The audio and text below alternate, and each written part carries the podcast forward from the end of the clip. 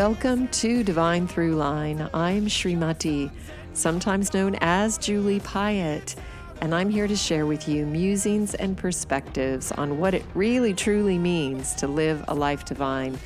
Thank you so much for joining me today. Hey, tribe, welcome to the pod. I have a very special edition podcast for you this week. I'm super excited and honored to share uh, the music of world renowned artist Cobi. Cobi, spelled C O B I, is a beautiful soul with a heartfelt intention for uplifting humanity. His music has its roots in R&B and gospel and also has a very strong connection to nature and spirituality. His new EP, Songs from the Ashes Part 2, features his new hit single, Church of the Lonely. Cobi performed his debut song, Don't You Cry for Me, on The Tonight Show with Jimmy Fallon, and this track topped the charts of Spotify. It's also one of the highest streaming tracks on SiriusXM's Spectrum chart, surpassing 30 million streams to date. In the wake of an increase in recent mass shootings, Cobi and his music inspired a peace discussion between faith leaders.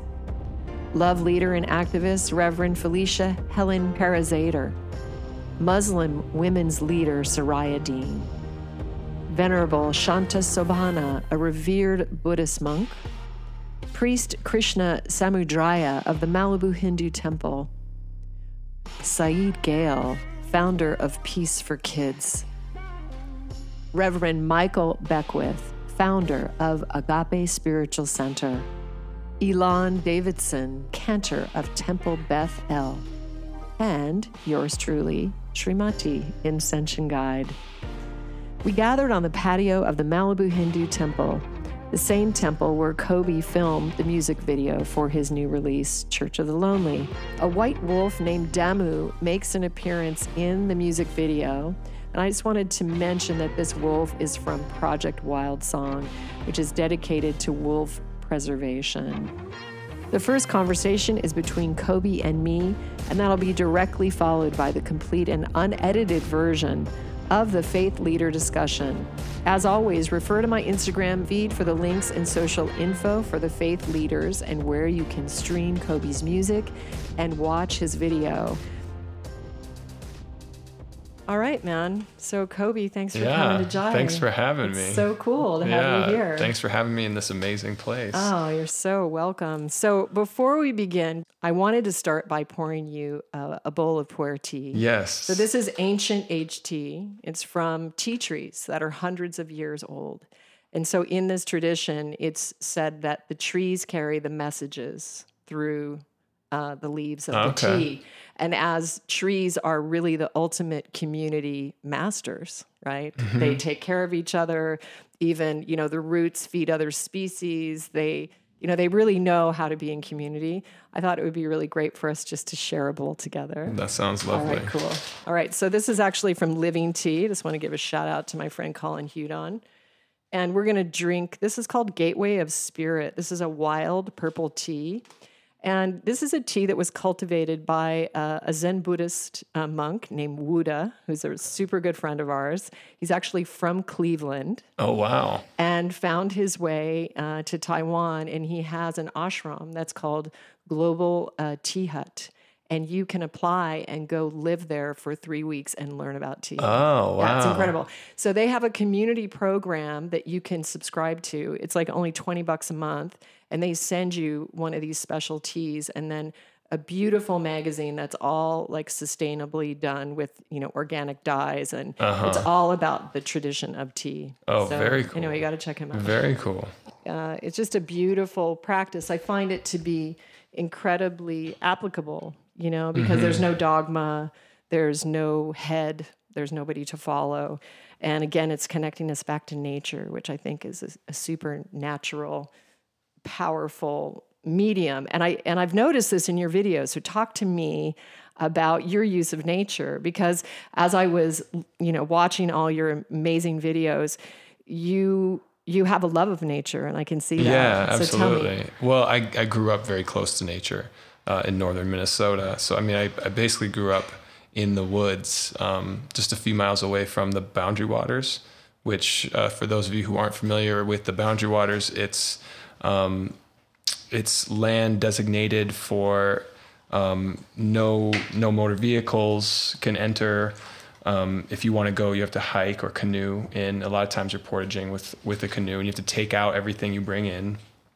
And it's a really powerful place because it's about as close to being in pure nature as you can really get, and uh, that's really right where I grew up. So, um, you know, and then I left uh, as a teenager. I left to move into the city, and uh, it's just something that's always stuck with me. It's so beautiful. So, yeah. I see that. I mean, I see that your choice in your songs and in your videos is has been in, in, a, in a few of them to really showcase sort of nature is the star. Actually. Yeah. yeah. Well, it's so beautiful. You know. Thank you.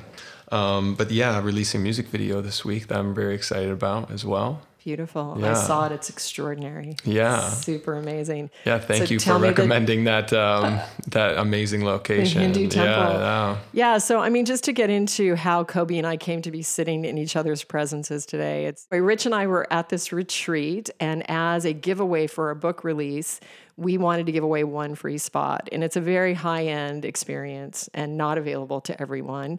And much to my delight, uh, the person who won was this beautiful chef, Chloe from Chloe's Clean Cuisine. Oh. And she's from New Jersey. Oh, okay. Yeah. Isn't she from Jersey, right? Am I, I right? yeah, that sounds Somewhere. about right. Hey, East Coast. Let's say East Coast.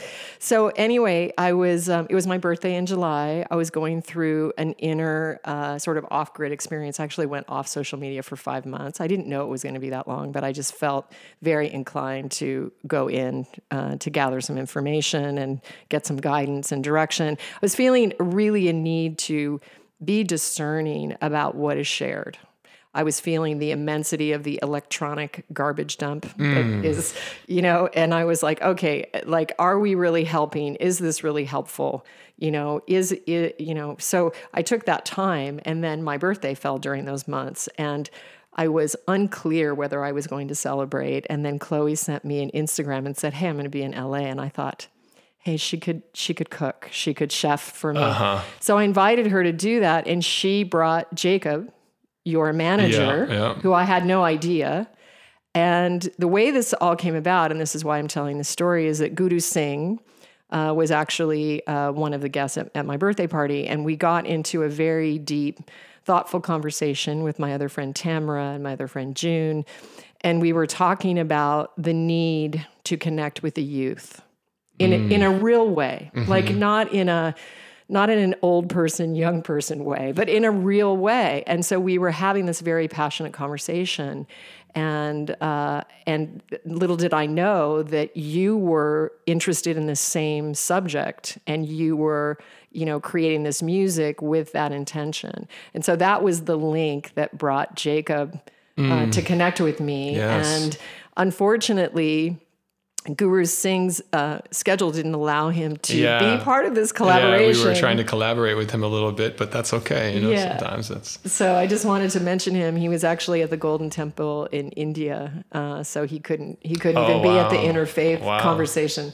Uh, but anyway, I knew that the Hindu temple was an amazing location, and I'm indeed. so thrilled that you were able to shoot there.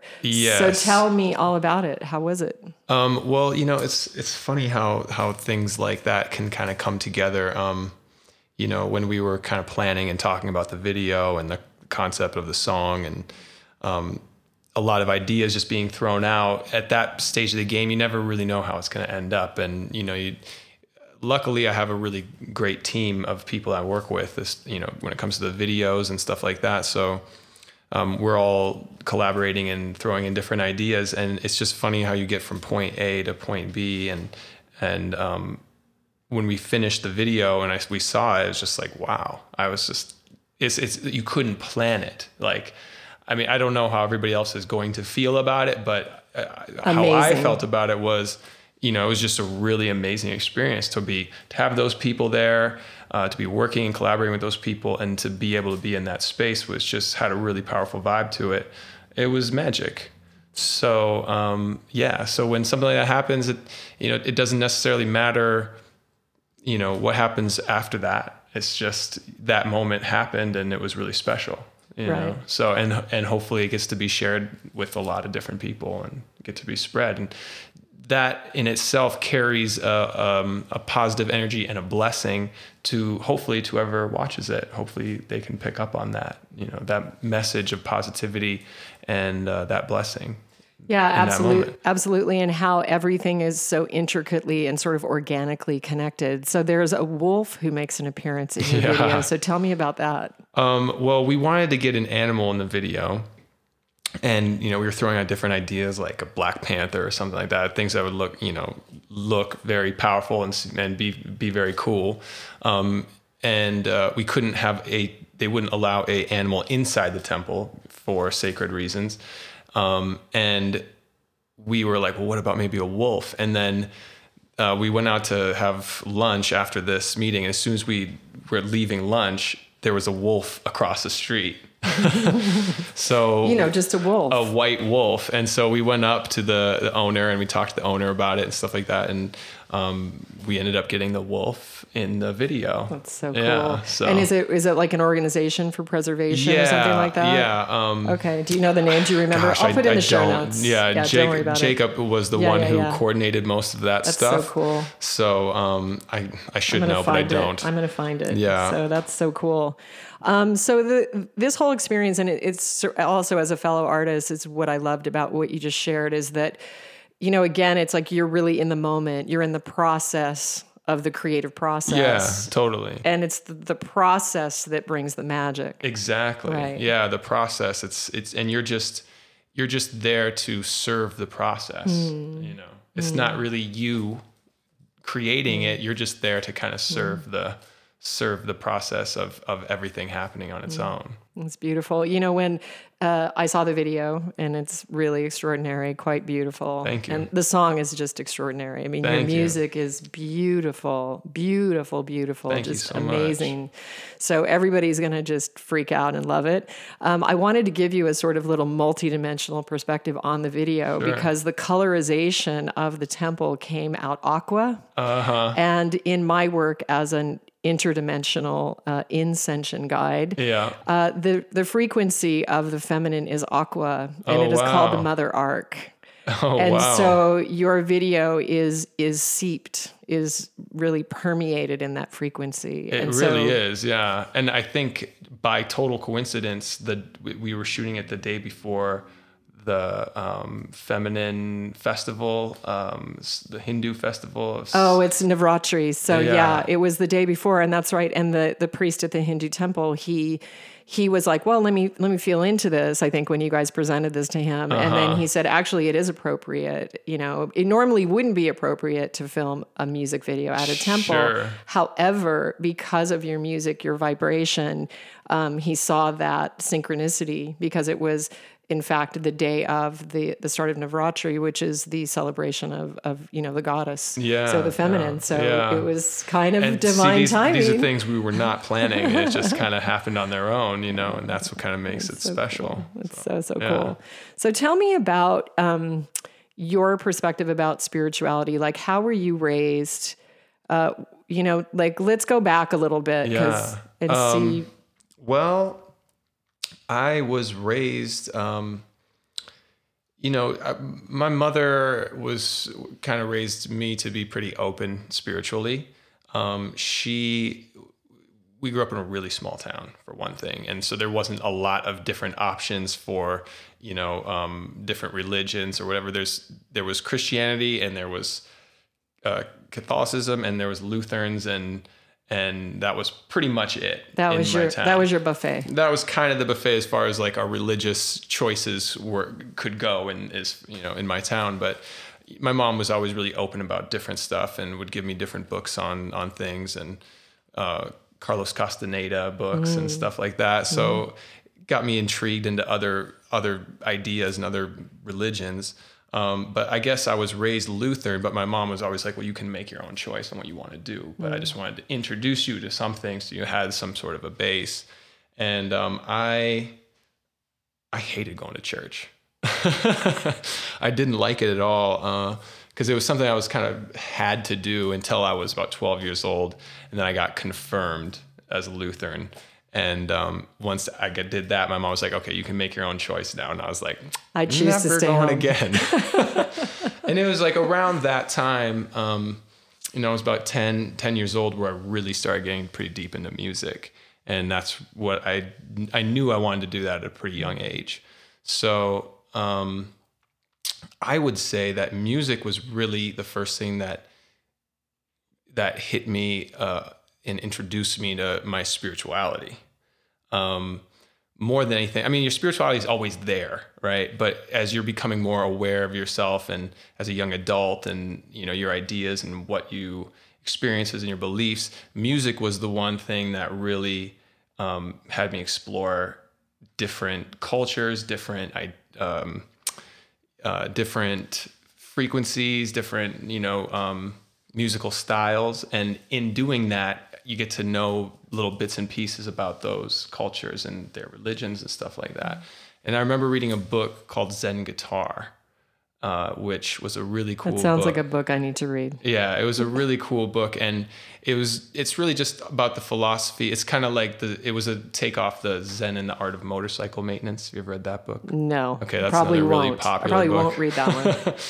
Um, but it's just about you know your intention when you pick up the instrument and like how powerful that is in itself in itself. And um, that's like the zen of it. So and as i kind of got deeper and deeper into music um, you know i realized that music is really my religion. It's your church. i i don't yeah i don't i'm not a religious person at all but i am very um, aware and in touch with my spiritual side for sure. And it's uh, largely because of music.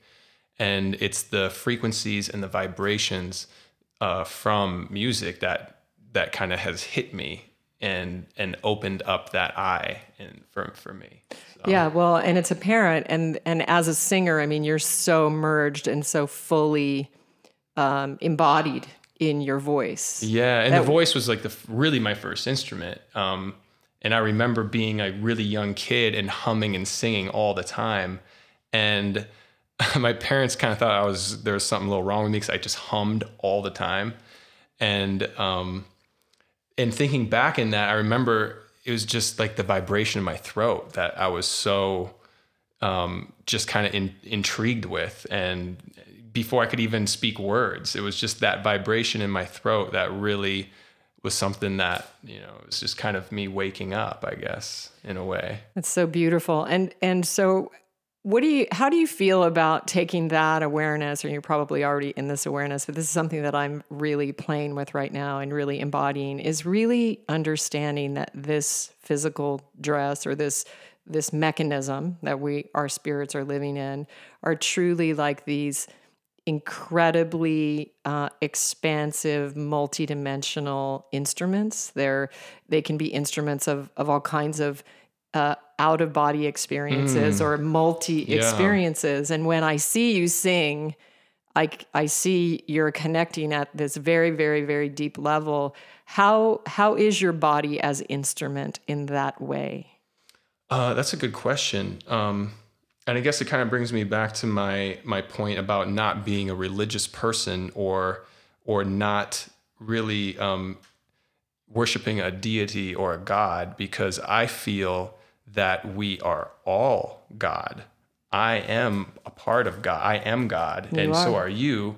And everything is God, and everything that has any kind of awareness or vibration is a part of God actualizing and realizing itself. So, in a way, our bodies and our, our instruments and the gift of being able to create with our hands or everything is that divine power that we're connected to through God. So, that's a big reason why I don't, you know, I feel like religions oft people often get the wrong idea of religions and take them very literally. Whereas I don't think they're meant to be taken so literally. I think it's meant to be a, an exploration of the self and the self being God. Yeah, absolutely. Because if you see God within yourself, you can see God within everybody else, and you can see God within everything. So, and God is a funny word because it gets I guess the wrong idea. Sure. You know what I mean? Yeah. But really, it's just God is our, God is consciousness and and oh self awareness. Yes. And Awareness. and the expansion of the universe and the expansion of our own consciousness and our own awareness is the expansion of God. It's Him itself, which is in eh, which is eternal and everything and infinite. and infinite and um, parallel parallel realities and Yes. everything. Yes. You know, Yes. so it's So pretty beautiful. far out it's stuff. pretty but- amazing. no, but you're right on. but and I, that's where I, that's where I, that's where my spirituality is. You know. Yeah, and I'm I'm right there with you. Uh, I I feel that this is this is a very important awareness to share. You know, and, and I know with my listeners and people that come to me for you know to work with me, and and uh, you know it's there's a lot of baggage that's wrapped up in these religions, Yeah, right? and Systems. guilt. Yeah. hmm and this guilt thing that religion puts on Yeah. Mm. you, especially Christianity, you know, and Or that you couldn't be, you couldn't be an or yeah, or you're of not God. worthy Right. to be God. Right. You're not worthy of that. Right. He is something above you that you will never be. Yes. I don't buy. You know, I don't it. buy that. I think that's not the way. That's not the way to enlightenment at all. Yeah. You know. So now is the moment, which is this beautiful moment that we're sitting together at this time, because um, I've been sharing, you know, this is not like anything that's ever happened in history. This is a moment of expansion that is available to us. And it Sure. starts with recognizing the divinity within your own being. Um, and I spoke about this during the uh, interfaith talk. This was what I shared. I shared about really being able to receive this is divine first, because if you understand as the first step that you are God, then you would know intrinsically that everything else is as well. And so it starts, uh, I'm always sharing, like, you know, we can't solve this from like, the 15th step like let's go uh, to the beginning uh-huh. let's just address the beginning and then let it filter down Yeah. so I think this is a a freedom also, a, an, an immense freedom to know who you are, to know that the human being is divine, Yeah. to know that the human being has an empathy that is, you know, eternal and infinite and so much capacity. And when I see an artist like you expressing at your level with the, the lyrics, the words, the vibration, and the art, the artistry, the level of mastery that you're expressing, it makes me smile because I have this vision that it's the art that's going to transform the world. Like as we touch into our creativity, as we mm-hmm. understand how powerful we are as artists, whether it's painting or singing or dancing or really just anything that you do. But what I want to talk a little bit about or, or bring into the field right now is this um, this intent, the subject of intention, okay? Because you're obviously creating with intention, and so speak to me a little bit about intention uh, in your work, and maybe specifically with this track, with your title track that's coming out. Well, whenever I sit down to create any kind of music, um, my intention is always just to kind of try to connect to that piece, you know, that piece of um, uh, that that divine peace or that the divine consciousness, and let it kind of just work through me. You know, that's always the intention. Whatever the message ends up being is usually not my doing. It's usually just happens through collaboration or through um, you know luck or through the muse you know so um, the intention is always just to try to connect to that and try to connect to the muses and and and let that creativity kind of happen on its own It's beautiful. Yeah. And so it's kind of like the presence of the tea, like by being present and aware, you're Yeah. present and available to it. yeah And exactly so rather than going in with a with a mental idea or like this would be a hit song. Or, yeah Right. yeah I, I don't find that to be um, a fun way to make music Uh, some people you know will sit down and just like oh i'm gonna write a funny thing or whatever but I, I have the most i get the most excited when that's happening Mm-hmm, you know and i that's when i feel most connected yeah as Beautiful. just spiritually Right. you know that's when i feel the most spiritually connected It's really when that is happening so That's amazing. yeah So you've been involved with peace and young people, you know, in different avenues. I mean, definitely through your music, but also talk to me a little bit about uh, Peace for Kids and your friendship with uh, yes uh, peace this for kids. tribe of, of guys that you're very very to. powerful um, community there. And that i was fortunate enough to kind of stumble upon as i as i moved out to los angeles. Uh, Jacob, who you mentioned earlier, my manager, is um, one of the volunteer coordinators down there at Peace for Kids, and he works really closely with Zaid, who's the director of Peace for Kids, uh, Zaid Gale, and um, Jacob was one of the first people I met moving out here, and he was one of the first people I really connected with and became, you know, pretty close friends with. And through our friendship, we kind of started working together, uh, and and now he's my manager on the project. So, um, and he goes above and beyond that that title often. so, um, he, when I met him, he that's his main that's his main uh, at least right now, for now, that's his main purpose is working at Peace for Kids. And he was the one who kind of brought me in and got me involved, and I started volunteering down there. And it's just a really powerful community of people. It's amazing. Sure, yeah. And what is it that you guys do? Like, just give me a little background on. Uh, well, Peace for. Kids um, is a place uh, where foster youth all come together and they can all be under one roof, Mm. and it's a place where they can have some Normalcy. normalcy um, in their lives, where they're often bouncing around from home to home, different Mm-hmm. different foster homes, different foster parents, and different foster families, and you know when they go to school, they might not feel as you know welcome there or as at home with some of those people there who are who have families that they're with all the time so it's a place where they can all come together and always have that space where it's a safe place for them to express themselves learn from each other learn things and volunteers like myself can come in and you know share their different experiences with them and in turn get a lot a mm-hmm. lot back It's beautiful. yeah, and every time I've ever gone to volunteer, I, I I get way more out of it than I ever put in. right. you know. Right. Yeah. It's just so beautiful. Yeah. It's amazing. So, circling back to your music, the title track of the album is Church of the Lonely. Church of the Lonely. Yeah. And the but the album, it's a part one, part two, right? So explain Um, to me yeah, that. Well, there's it's kind of it's the album. Music is funny these days. Uh, I so far I released two EPs, two three song EPs, and a couple singles. okay. And the two EPs are kind of just leading into the full length album, I suppose. Um, that's kind of set to come out earlier this year, early this next year. And uh, the title of the EP and of the albums have, has been Songs from the Ashes. So there's been Songs from the Ashes Part One, Songs from the Ashes Part Two, and maybe there'll be Songs from the Ashes album. I'm not sure yet. Um, but that title was inspired by um, a book I read called Iron John by Robert Bly. Hmm, haven't read it. You're familiar with Robert Bly? He's a poet uh, from Minnesota, and um, the book Iron John is about um, is about manhood and that transition from being a boy into a man.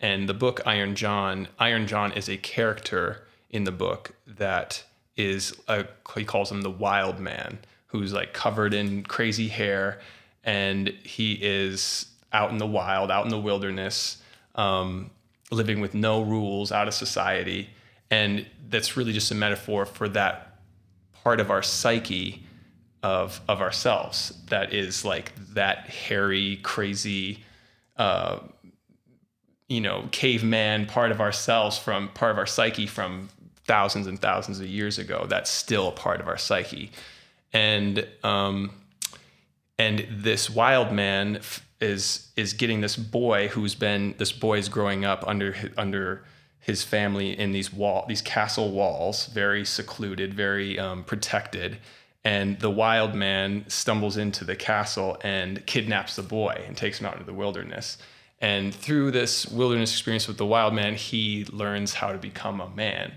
and part of the the part of songs from the ashes is uh, Robert Bly says, in order to become a man, you have to, um, that inner child has to die. And you have to go through a stage, usually in a man's 30s, where they seek out extreme grief.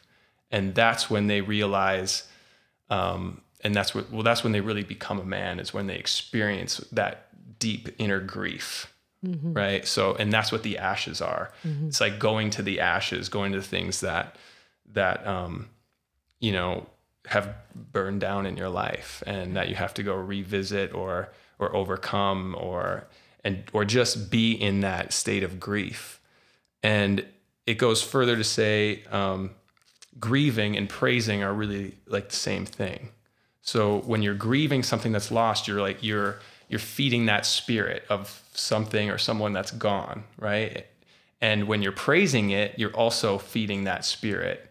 Um, and it's really kind of they're intertwined. Mm. So the songs are my songs that come out in my life are, are all are all things or all you know events that have happened in my life and and that's just where the album's coming from is just that place of of going into that pain and and just letting it out mm. so yeah beautiful yeah. so i call that uh, our sacred moments and when we're being dismantled is when we're on our knees is when the beauty is being born being uh-huh. cultivated and yeah. so i always say that if you're really blessed you'll be dismantled at least once in your life yeah. and it will bring you to your knees yeah. and then there will be the rising up out of the yeah, ashes totally, so yeah totally. i totally totally get it yeah and yeah i feel that in your music you can feel the the truth of it you know uh, uh, the connection to it um, and that energy. And that is very, very transformative for the listener and for people that, you know, have that experience and come into contact with your, yeah, your music. Yeah, because so. a lot of people, most people will experience those things. Yeah. So I mean, pretty much. It's yeah. kind of human design life, right? Yeah, yeah. And as a matter of fact, Robert Bly says if you s- try to skip over that phase of your life, it will come and hit you much harder later in your mm-hmm. 40s or 50s, and you'll just you know midlife crisis. Sure. You know what I mean? sure, so sure. yeah. So um, that's beautiful. Thank you. So, uh, so you recently became a daddy. I did. And uh, so, tell me talk how... about grieving and praising. so, talk to me about that experience. And and uh, you know, like I I told you, I'm a mom of four and raised five, and you know, Harry's sitting here producing my nephew who lived with us for years. Um, yeah, it's like sometimes I look at the world and I'm a little bit, um, I, I have a pause, like, yeah. wow, like, whoa.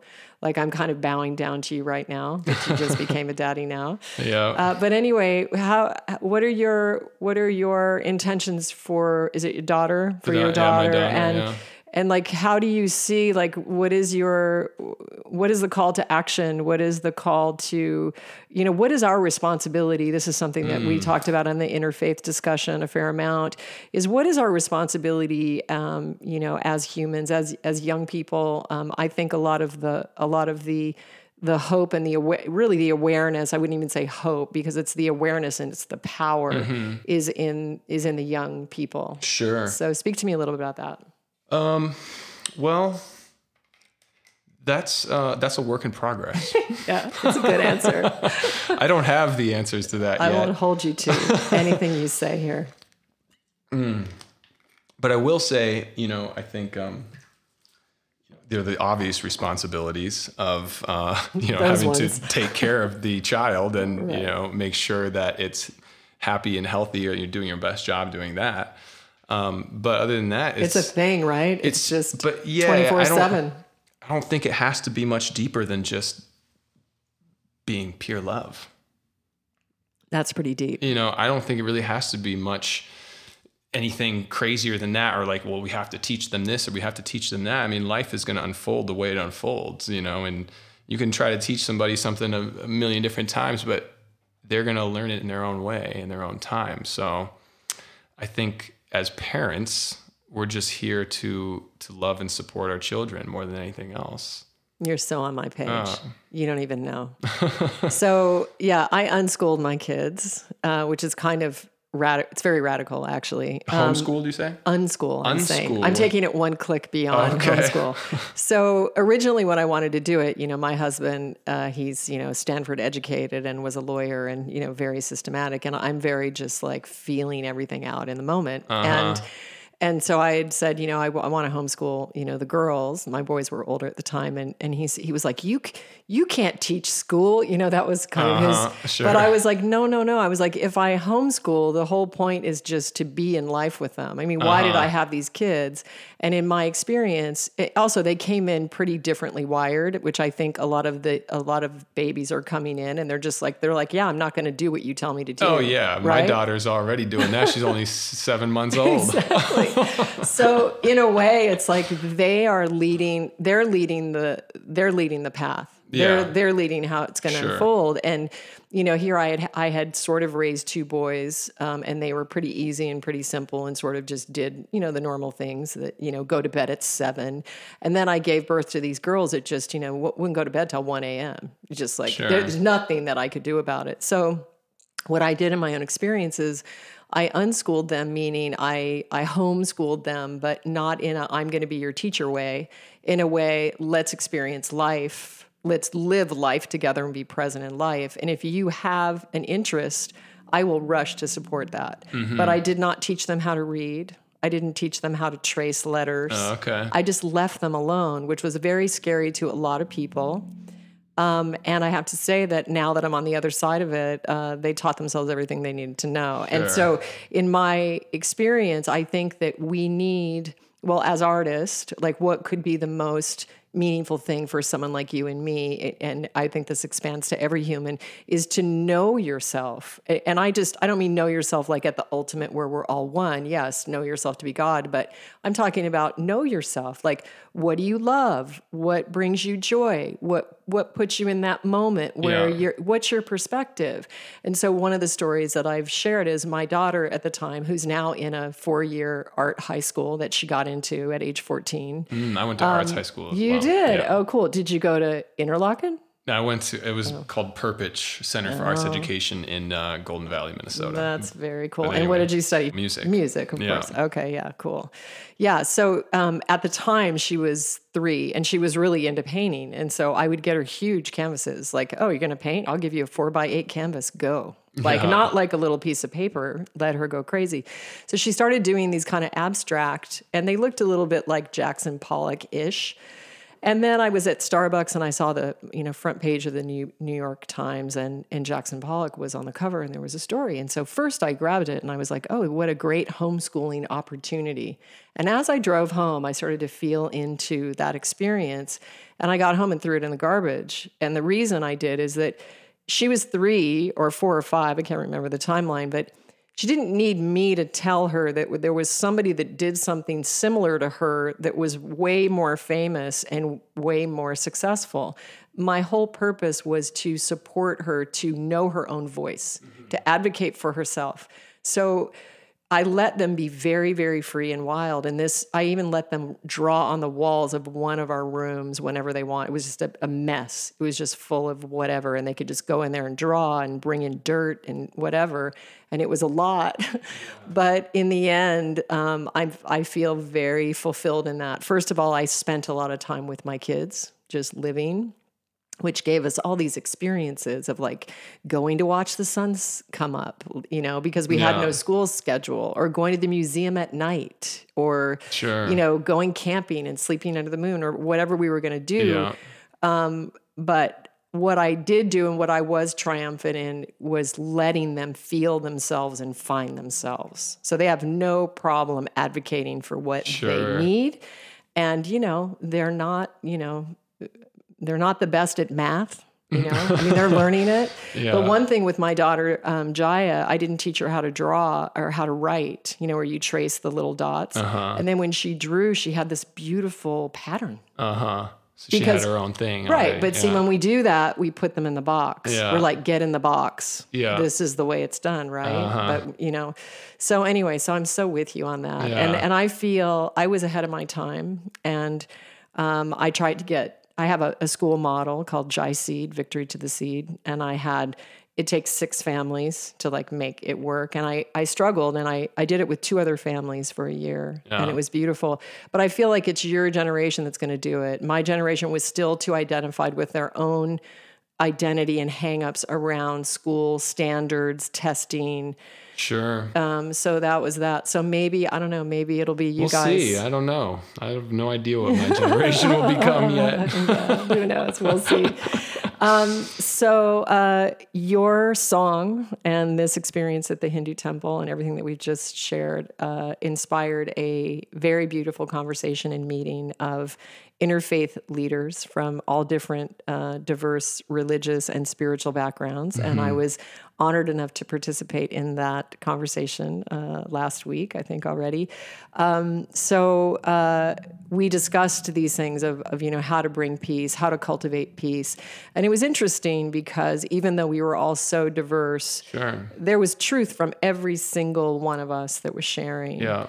And so um, tell me, what is your hope for Church of the Lonely? And, um, you know, tell us if in in your most expanded vision or your purest intention or your rawest place of purity uh, what is what is your wish or your intent for that song um, well i would re- i mean for any song that i write it, that there's nothing more special about that one to me than some of the other ones but um, you know i just i hope it resonates with an audience and and can really um, you know, do something to um, bring them some joy or make them, or even make them experience some kind of grief, something mm-hmm. like that. Mm-hmm. And just to resonate with them and, and make them feel something, you know, and finding an audience. And I think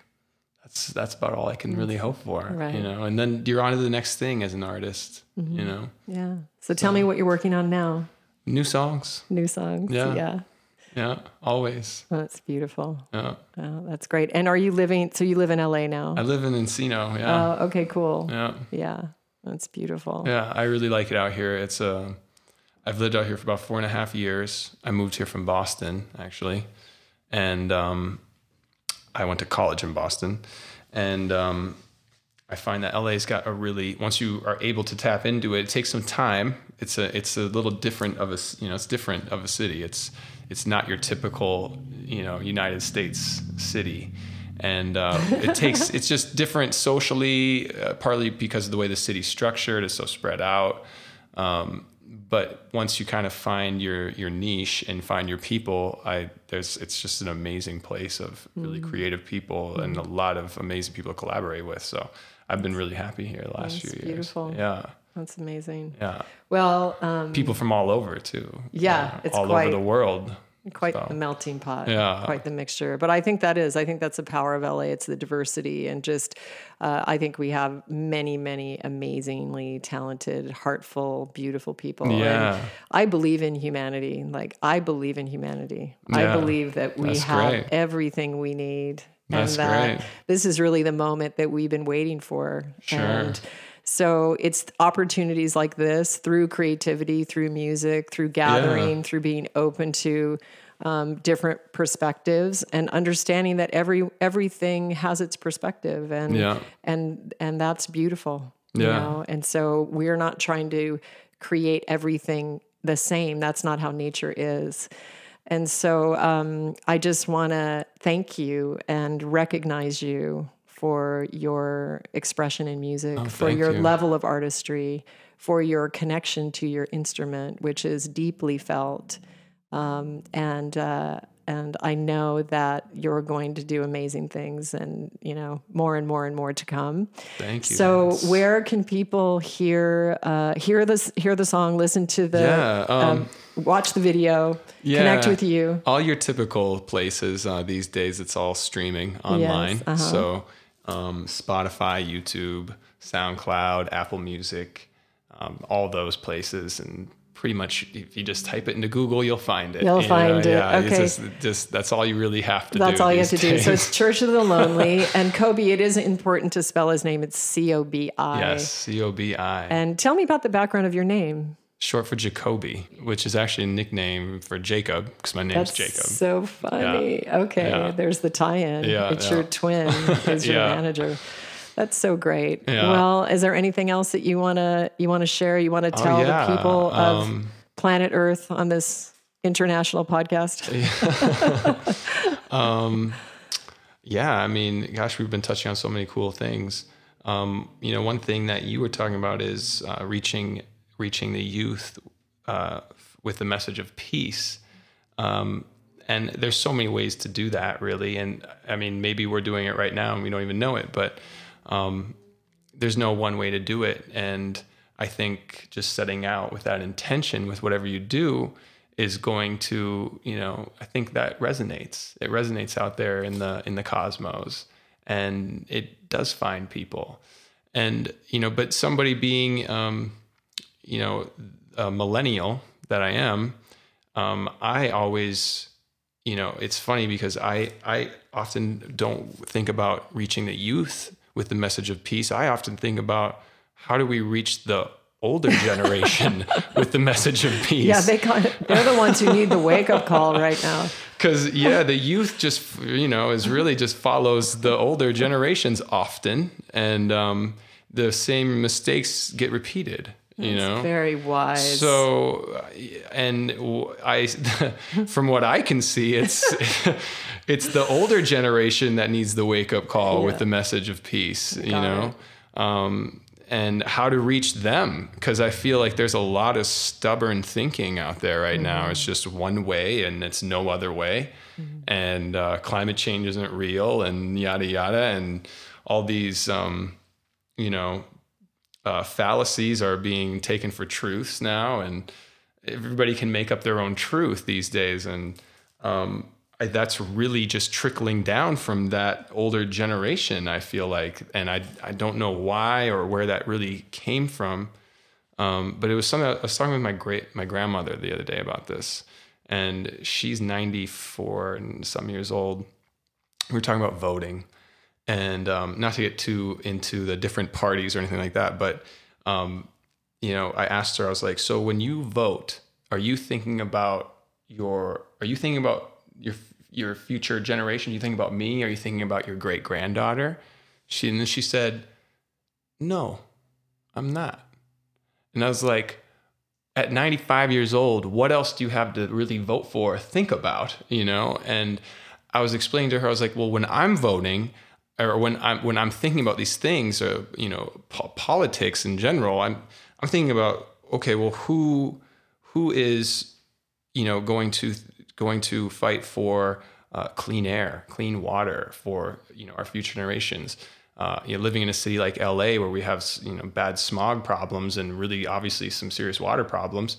Um, you know, why do we not have that on the forefront of our minds of like mm-hmm. how do we how do we make this uh, sustainable, you mm-hmm. know, for our future generations? Why is it just everybody's trying to a money grab, mm-hmm. you know, when money isn't even real? Mm-hmm. The money, the only thing that's money is an idea that we all bought into and all put so much stake into, right? But really, it's just it's and we and we use it as a, as if it's a real resource, but it's it's not. The real resources are in the ground in the, around us and everywhere. Like those are the real tangible resources.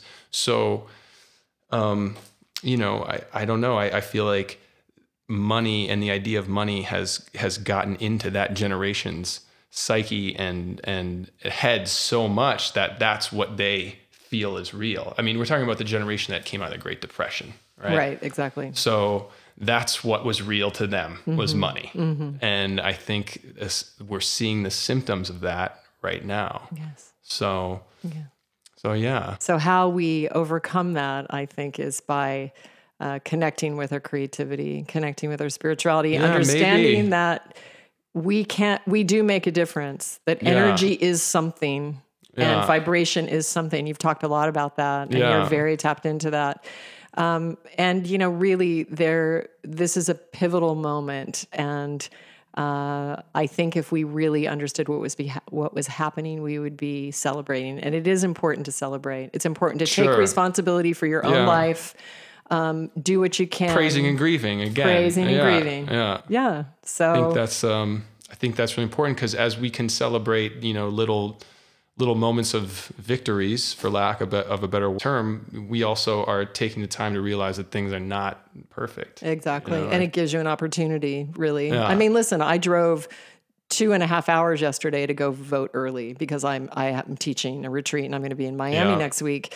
And that's the first time in my life that I've done that. Sure. Because I there there is no option to not vote. There's yeah. not an option. Yeah. And um, and I am seeing also a coming together of diverse people just in that format. I mean, the energy was quite quite communal. Yeah. And it felt good. It felt like, That's you know, cool. nice, you Yeah. know? Yeah. So again, I'm going to say it again. I believe in humanity. I believe in us. I really, really, really do. Yeah. And um, this is kind of an interesting podcast because we're going to go from here then right into the actual full unedited conversation of all these faith leaders. Yeah. and you're going to you know find some really different perspectives all very different traditions but there is a morsel of truth. There is a gem in every single person's offering. And so i hope you guys um, listen to the entire conversation. Then i'm just out of my mind psyched that your record label gave me permission to use the track in the episode. So I'm so thank you for that. I mean, that's amazing. So um, you'll hear the entire song, but I want you to go straight to YouTube after that and watch the video because you're going to get a visual transmission that is beyond even even the extraordinary music. So um, anyway, you guys are welcome. You're going to say thank you to me for having Cobi on. So I'll just say you're welcome. and then, uh, so where are you? You're on Instagram, and Yeah. what social are you on? Yeah. Instagram is probably my biggest one. Okay. Um, and what is that? At Cobi Music? yeah, Cobi Music. Okay. Yeah, and Twitter and um, Facebook. Okay. they're all kind of the same. You know. All right. So, but I, I I really do love and YouTube because YouTube's really another social media as well. Yeah. And um, I really love connecting with people on there. It's like Mm. you know one of my favorite things about social media for sure is just to be able to share and connect with people. So Beautiful. yeah. Well, Cobi, it's a blessing to meet you in Yeah, person. likewise. And, and uh, anyway, Likewise. thank you so much Thank for you. coming Thank by. for and I, me. I wish you all the beauty and all the expansion and everything you're doing. So blessings. I'm sending you blessings and for Thank your you. family and Thank you. for your music and your heart and everything. So, Thank you. Thank you.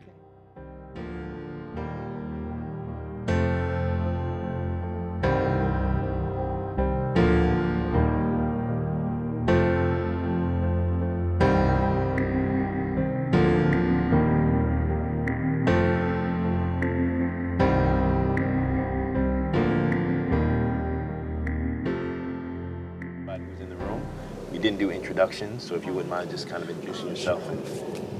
Uh, so my name is Soraya Deen. Um, I think I'm a humanitarian first, um, Muslim, uh, Universalist. This is Swami Krishnamacharya. Uh, they call Hinduism, so Sanatana Dharma is ours is Dharma. And from this temple, main temple, I take care. Thank you. I'm Cantor Elon Davidson, and um, I am the cantor at Temple Bethel in San Pedro, the port of Los Angeles. And uh, I just wanted to tack on uh, to what was being said. You know, I can't help but think of the great rabbis uh, Richard Rodgers and Oscar Hammerstein, who weren't rabbis, but they were great teachers, and rabbi does mean teacher, um, who said, You've got to be taught to hate and fear. You've got to be taught from year to year. It's got to be drummed in your dear little ear. You've got to be carefully taught. That's right. And we have the ability to teach not that direction, Right. but in the opposite direction. And if everyone would just begin to teach in the other direction, we wouldn't have these circles. We would have these celebrations instead. You never see a racist baby. Exactly. That's right. and these circles are celebratory, aren't they? Absolutely. Yes, they are. So um, I'm Reverend Felicia Helen Parazader. I'm the founder of something called the Revolution of Love. I really identify as uh, nonviolence being my religion. I was raised Protestant, kind of went around, and but nonviolence, love, the path of love, the path of compassion. So, yeah. Passion for compassion. Uh, my name is uh, Venerable Shanta Sobana. Uh, I'm a Buddhist monk. Uh, I have a Buddhist center in West Hills. So finally, that I want to mention that uh, when it come to life, we always have to have a higher purpose. That higher purpose will uplift us from the whatever the situation where we are. If we don't have a higher purpose, it, it going to become just a life. I am Michael Bernard Beckwith, the founder, spiritual director of the Agape International Spiritual Center, trans denominational spiritual community that embraces all true faiths and all true paths to spiritual uh, realization. Agape means unconditional love. Dr. Martin Luther King Jr. called agape the love of God operating in the human heart. Mm. And that's what we seek to manifest. And I am Zaid Gale, and my walk has been one much like yours, which is kind of an activator of peace and consciousness and nonviolence on the planet. And I founded an organization called Peace for Kids, which came through the Agape community as a mm. place of activism for me in terms of activating the principles that I learned in that community into real form for young folks who've been impacted by foster care. And I'm so grateful that you all came to participate in this conversation. It means a lot to me that we could ask you to come share a little about your heart and a little on your perspective. What I'm struck by is how similar the messages are, even though you all have different faiths that you walk. But the underlying principles of which you all believe is something that I hope folks who see this can feel that vibration and tap into and realize that whatever path they're on is the right path to be on. And we just want to continue to uplift them into the consciousness of peace and activate that in their daily practices. So thank you for you all doing that each and every day. Honored by you all being here. Thank you, Zaid. Thank you, Zaid. Yeah. Thank you.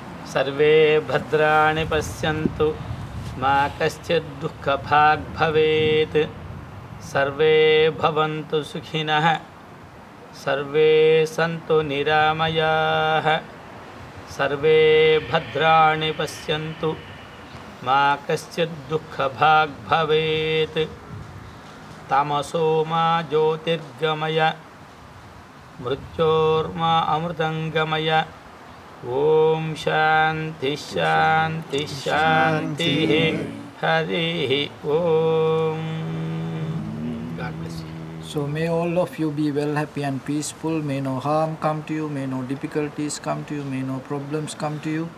May you also have the patience, courage, understanding, and determination to meet and overcome inevitable difficulties in your life.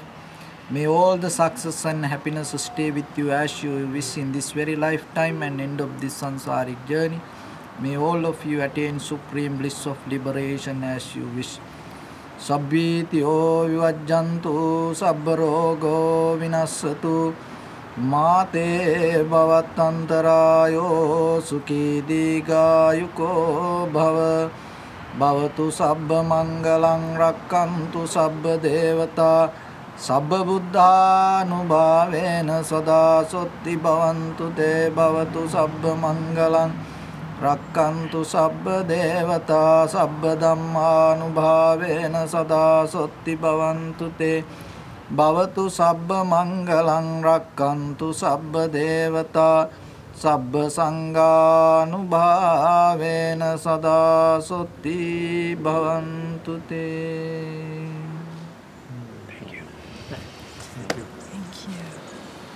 So, you know, we're here because Cobi created a video to really highlight the power of narrative and story.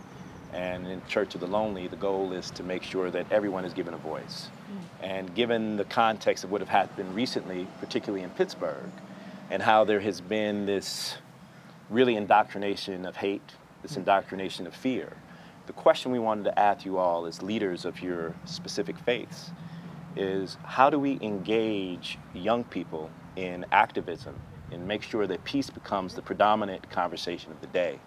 Because it feels at the moment that the distractions of all the fear and all the doubt and all the hate are taking us away from our core, from our center. And as you all who have been doing this work to engage your congregations in this conversation, we really wanted to take this opportunity to hear from you. So this is a casual conversation. There's no rhyme or reason for how it needs to happen. You all take this space to say whatever you feel is important. And I'd love for us just to, to breathe and be in the space and connect with each other and feed off what is being said. So whoever would like to share their perspective on that, I, I welcome it. And thank you all for being here. Thank you Thank you. for pulling it together. Appreciate My you. pleasure. Appreciate you too. I, I, I obviously I'm in absolute agreement that there's tremendous turbulence uh, happening at this time in human history. Uh, tremendous distraction from uh, the possibilities that can, can emerge. overall, I, I see a breaking down of an old structure and, a birthing of a new structure that's happening. And, and when the old structure is dying, there is um, the wailing and gnashing of that old structure. And we're, we're seeing that with the patriarchal system falling, the rising of the feminine. Um, so when that kind of thing happens, then the old guard is very loud and very um, bullying, as, as we notice. So what I'm noticing is that um, the institutions for peace, the nonprofits for peace and justice, a lot of them who have been working like lone wolves are now coming together. So I think this time is pulling not only um, religions together, but it's pulling a lot of the nonprofits that have been working by themselves together. It's like it's like the, the, the forces of decadence have have become so loud that we have to work together now as, as one voice with a powerful vision. So I think um, as far as the young people are concerned, a lot of the young people are not really motivated by money, but they are motivated by meaning. And they're, they're starting to be pulled into the articulation of what's possible. A lot of the old guard um, and a lot of the new people are starting to work together. I'm noticing that in my, in my community. They, they're, they're, they're, they're showing up, and we seek to um, embrace them in a way that they're not just spinning their wheels, they're not just out here just being activists with no vision and no articulation of possibility, not just venting, because an individual don't want to hear a vent, they want to hear a vision. And so we're, we're seeking to give them vision and to walk in that direction. And um, you know, we're at a, a pivotal time in history, and um, things aren't going to happen overnight. But we have to be on the right side of history, hmm. you know. And uh, I'll. Yeah. Uh, do you all feel that? I mean, I'd love to hear from you, particularly given what just happened in Pittsburgh. Um, do you feel as though at this particular time, this is a moment for the old paradigm to shift and for us to then take hold of a new narrative that embodies and emblazons a new indoctrination of, peace and possibilities? Well, I'm happy to hear uh, Reverend Michael talk about the fact that it's not going to happen overnight. And we speak a lot about uh, this isn't a light switch that can just be turned on and off. It's more like a dimmer switch that has to be pushed up and pushed up and pushed up. And um, and sometimes, sometimes even when we are uh, are really focusing on the light that's coming in, someone comes and tries to push that switch down. And that's what we experienced this weekend in Pennsylvania. And um, in the Jewish faith, you know, it's very important to us, even in times of mourning, that we celebrate, that we celebrate life. Uh, everything in, in Judaism is focused around life. And, uh, and it's written that uh, if you save one life, it is as though you have saved the world. And um, so we tend to work with our youth at, uh, at our synagogue, really focusing on their awareness, focusing them on knowing what's going on around them. Because unfortunately, so much of our youth today, you know, they, we live in a new era. We live in an era where no one has to watch commercials, and uh, and many of our youth spend much of their time on social media, but social media with each other as opposed to noticing what's going on in the world. And so we spend a lot of our time making them aware of what's going on in the world around them. And uh, certainly, yesterday, in the wake of the tragedy on Saturday, we spent a lot of time talking with our youth about being leaders, about being tomorrow, because they have the power, they have the voice.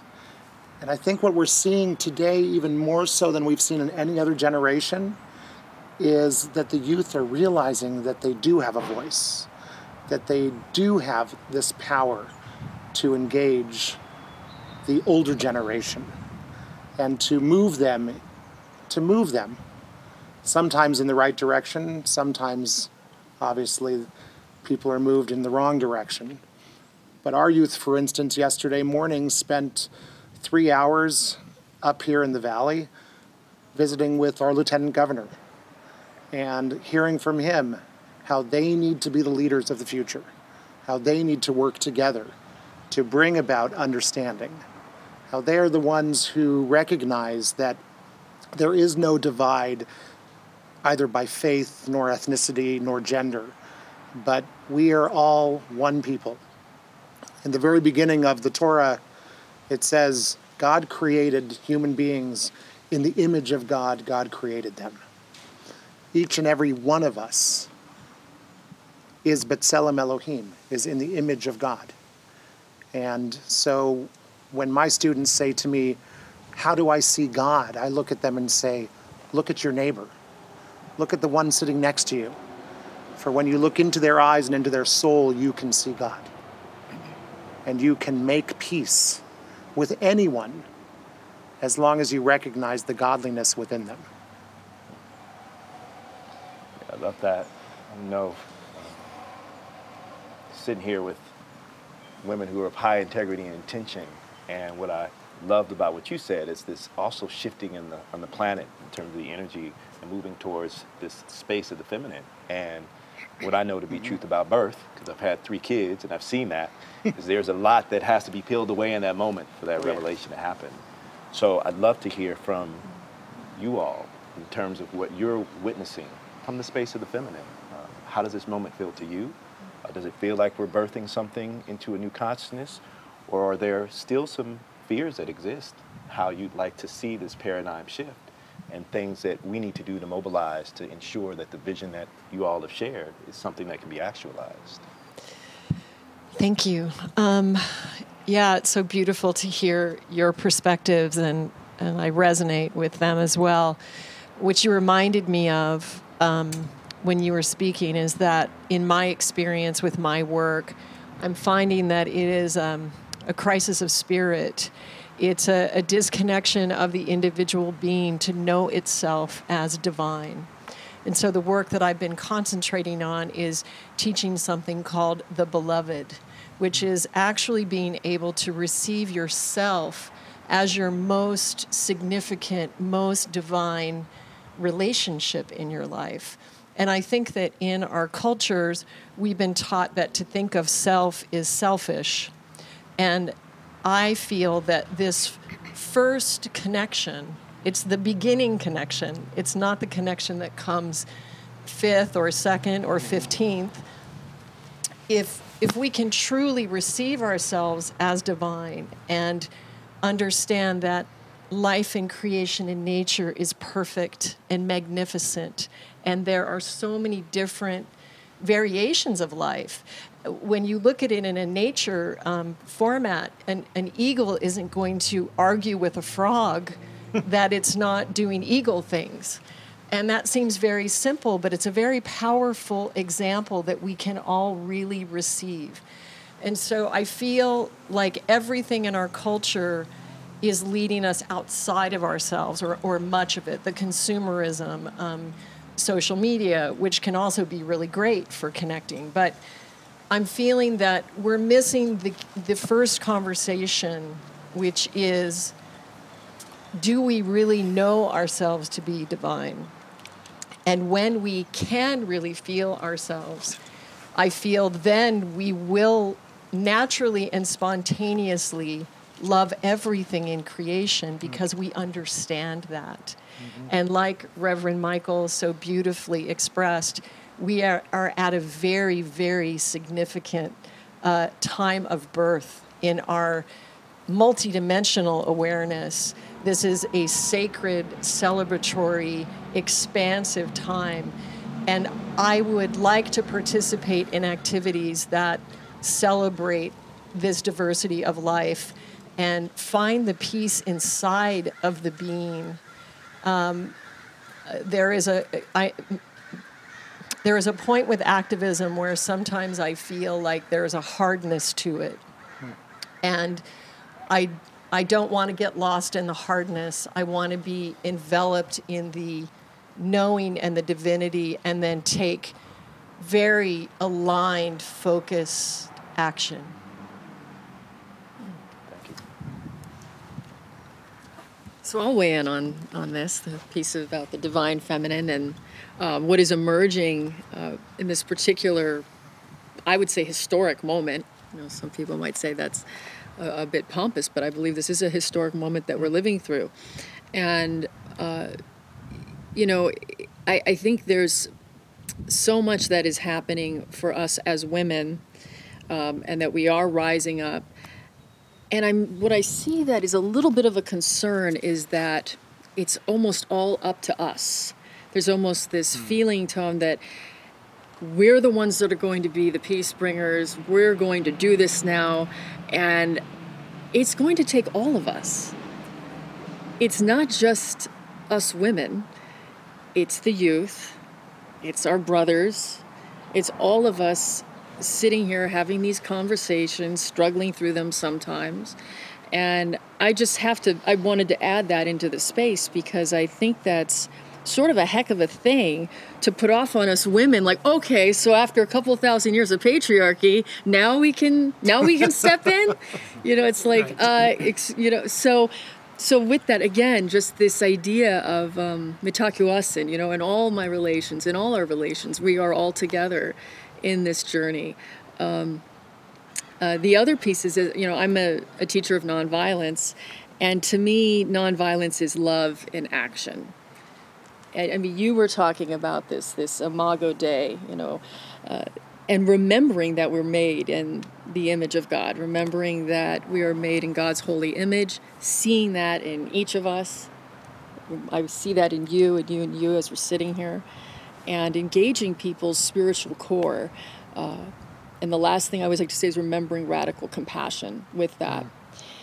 Beautiful. In Berkeley, I did a number of services uh, and the youth that came from UC Berkeley campus, they were interested in nonviolence once it was explained to them.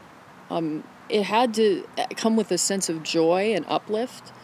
Uh, and I, I think that they they want to pray with their feet. you know, they don't necessarily want to always go to a service. Right. It's true. So they, you have to sort of give them something more, um, and that I think that something more is is joy, and they want a real experience. So, yeah, so there's that. I would just add that it's joy and action. Action. because that is really what the youth of today are seeking. They are they are not the joiners of the churches and the synagogues. They are the ones who say, "Give us something tangible. Give us something that we can grab onto and sink our teeth into and make a difference with." And um, don't just give us a service to sit in. Give us a service to walk in. And uh, I think the, the beautiful analogy that you made of praying with our feet, uh, Rabbi Abraham Joshua Heschel said that when he marched with Dr. King, that he was praying with his feet. And uh, that's what our that's what our youth want today. They want to pray with their feet. They want to make make that difference, not just speak the difference. So when um, when Mother Teresa was awarded the Nobel Prize for Peace, uh, she was asked, "What message do you have for the world?" And she said something very simple but yet so profound. She said, "Go home and love your families." So I think today what is there's a lot of intersectionality to all the issues we are addressing. There's no I don't see as there's one direct answer and there's one direct response. But what I do see is the we have problems we have created and solutions we have not explored. Um, and uh, peacemaking begins in our homes. Uh, as a mother of two children, uh, I- can't stress how important that is. Because just as much as our children learn to love, they also learn to hate. So we have to be so intentional in everything we do. Um, I always talk about intentional interfaith engagement. Uh, how do I wake up and go to the temple and see what, what, what they need? What is their mission? Go to the synagogue and invite them to my mosque. Um, this is this is a relentless uh, uh, pursuit and a joyful pursuit. Um, and uh, I, I believe so strongly that uh, as a woman of Abrahamic faith and as a Muslim, we have been the last to arrive at this intersection. Um, I struggle a lot with a lot of do, the do list in my community. Um, and of course, patriarchy is very alive and thriving. um, I, I don't know sometimes whether I'll be lynched or loved for the, for the stances I take and the words I say and the work I do. Uh, but uh, at the foundation of everything, I think what is critical is for us to see the humanness in everybody. And with that comes this abundance of love where it is very transformational. Uh, so, uh, really, wherever we are, whatever we do, um, I'm a firm believer. Uh, I, I've learned nonviolent communication. Um, there's a sacred space between what I say and what you hear. Uh, and I think our leaders need to be trained on that. Uh, we need to train ourselves on that. And um, that's a powerful way to promote peace. Speak peace, speak love.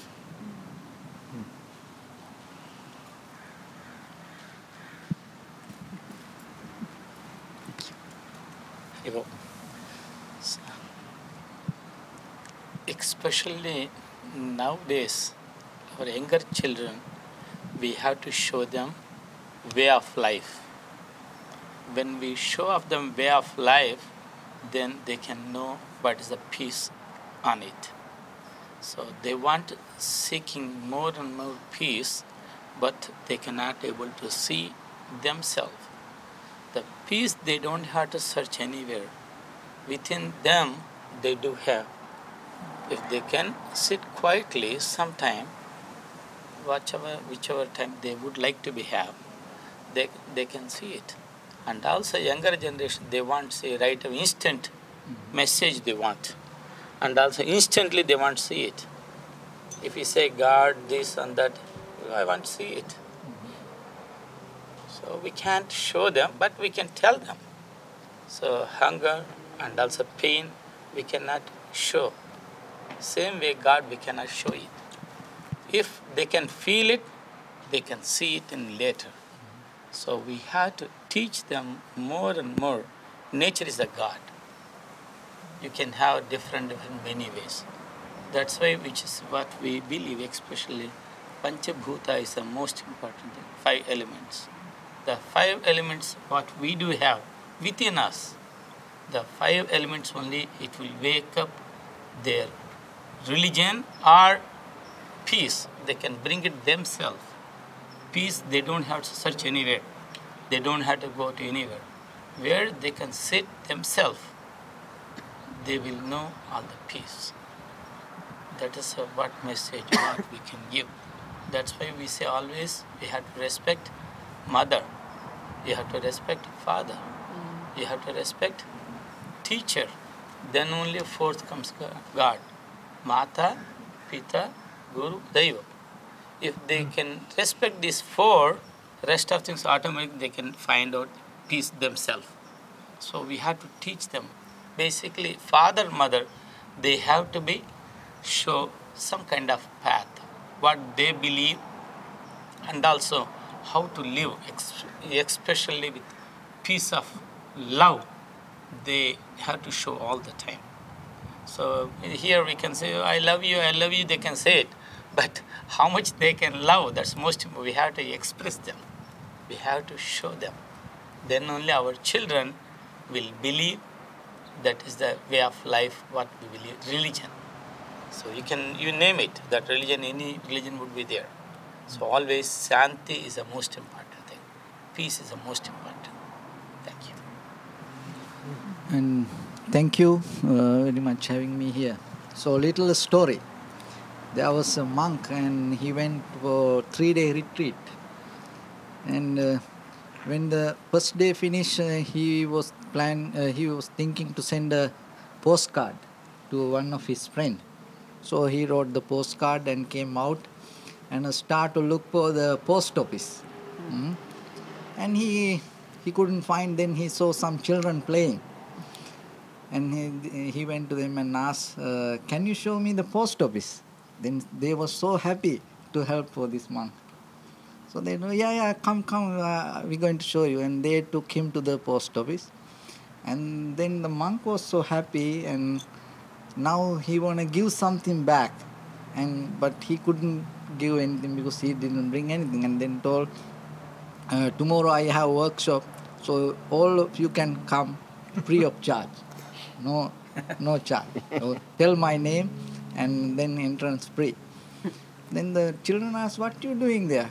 So I teach go to Nibbana, go to heaven. so you come, I teach you.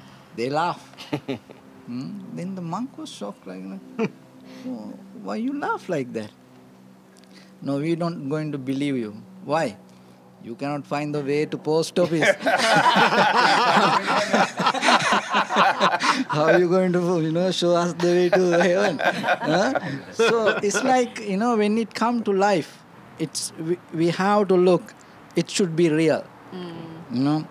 And uh, when a situation come to us that uh, we we we are kind of like a result of huge the process so it's especially the younger generation i always mention when i go to schools you are the latest in this human civilizations if you fail that means it is not you you that means the entire your ancestors effort fail. So you have responsibilities during this time that with all the sacrifice of our ancestors and we came to this time and how beautiful how much facilities today we have. And then and during the alexander the great he didn't have these same facilities but he conquered half of the world you know. Genghis khan mongolian king he owned you know as one person he owned the most of the land all over the world but without having this kind of any facility but you have today all the facilities. Within one hour you can reach to 100 years history and get all the and i mention always that whatever the the, the things that the knowledge that you want just go to computer when you google you get it.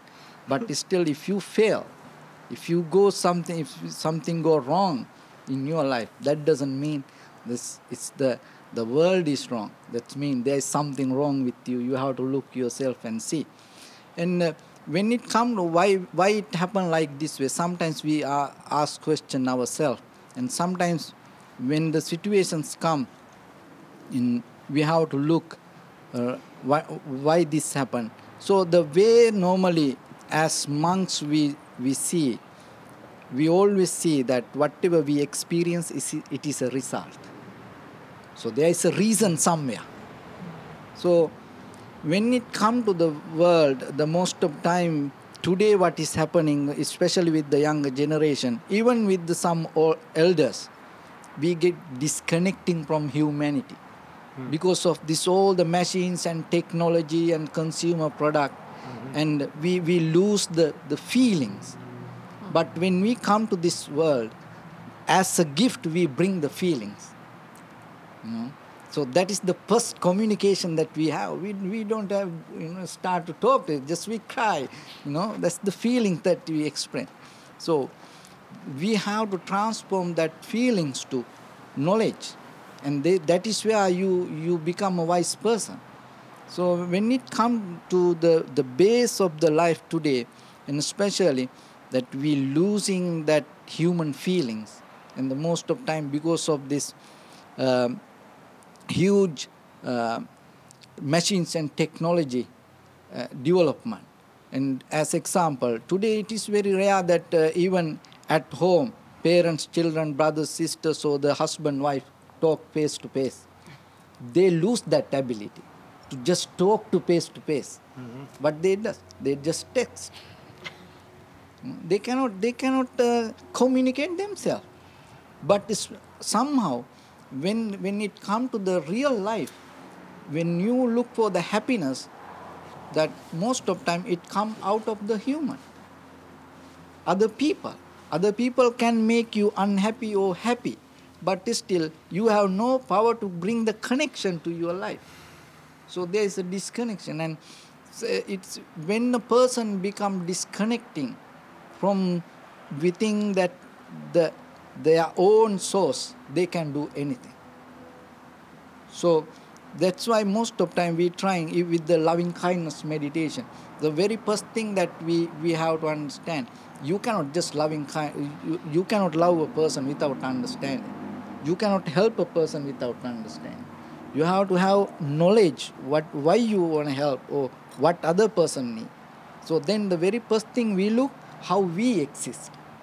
So when it come to that question, when we look, especially with the, the breathing meditation, you know, hmm. so your exhalation become my inhalation. My exhalation become your inhalation.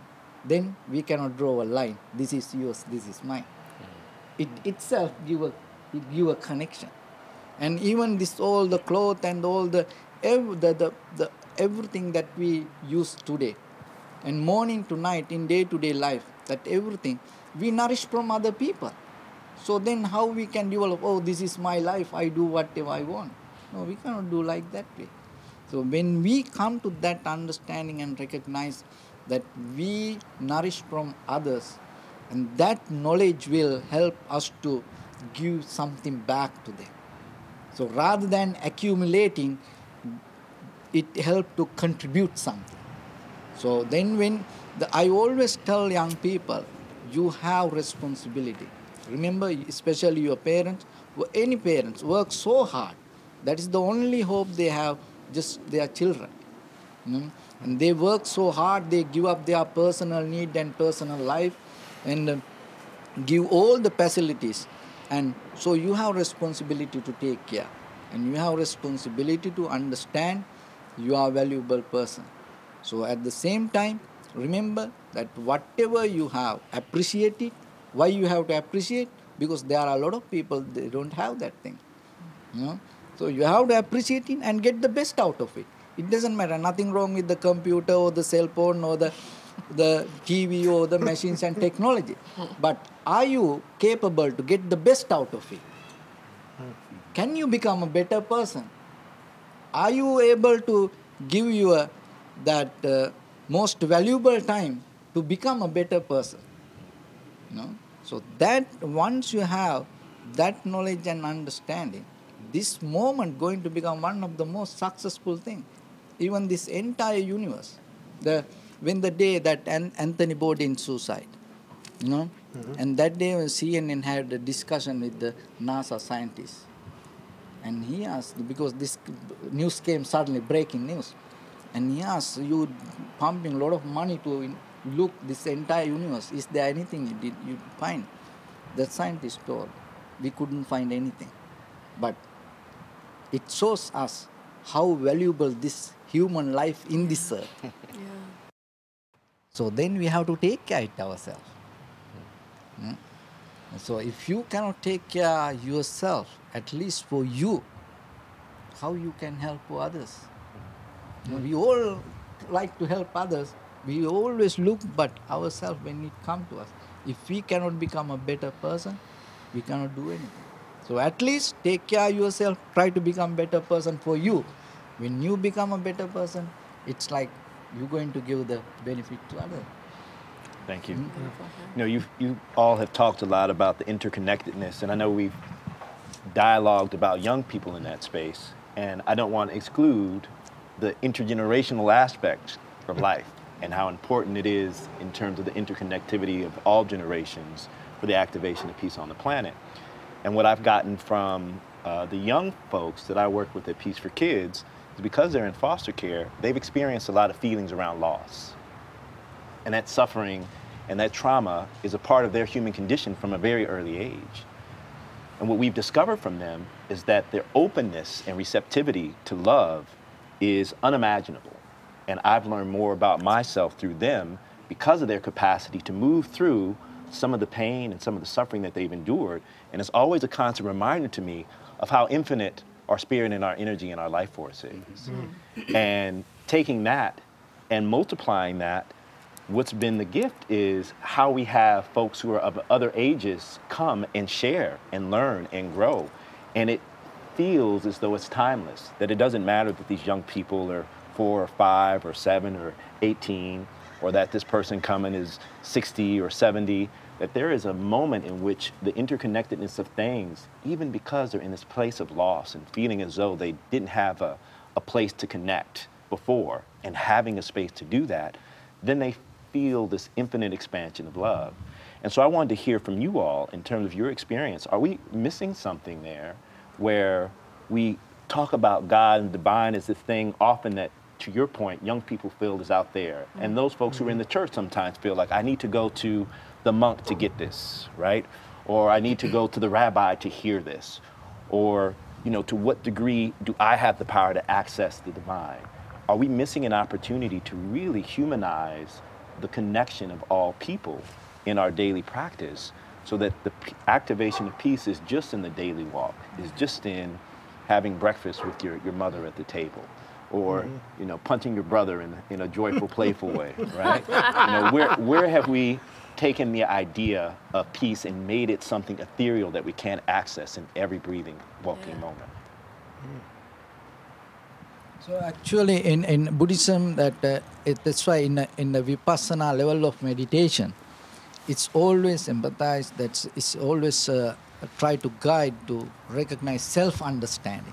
Without self-understanding, there is no any spiritual development. So, the, uh, when it come to the the our personal life, that we always trying to recognize that what I experience, what my feeling. So, uh, we always trying to teach to uh, people whoever come to us.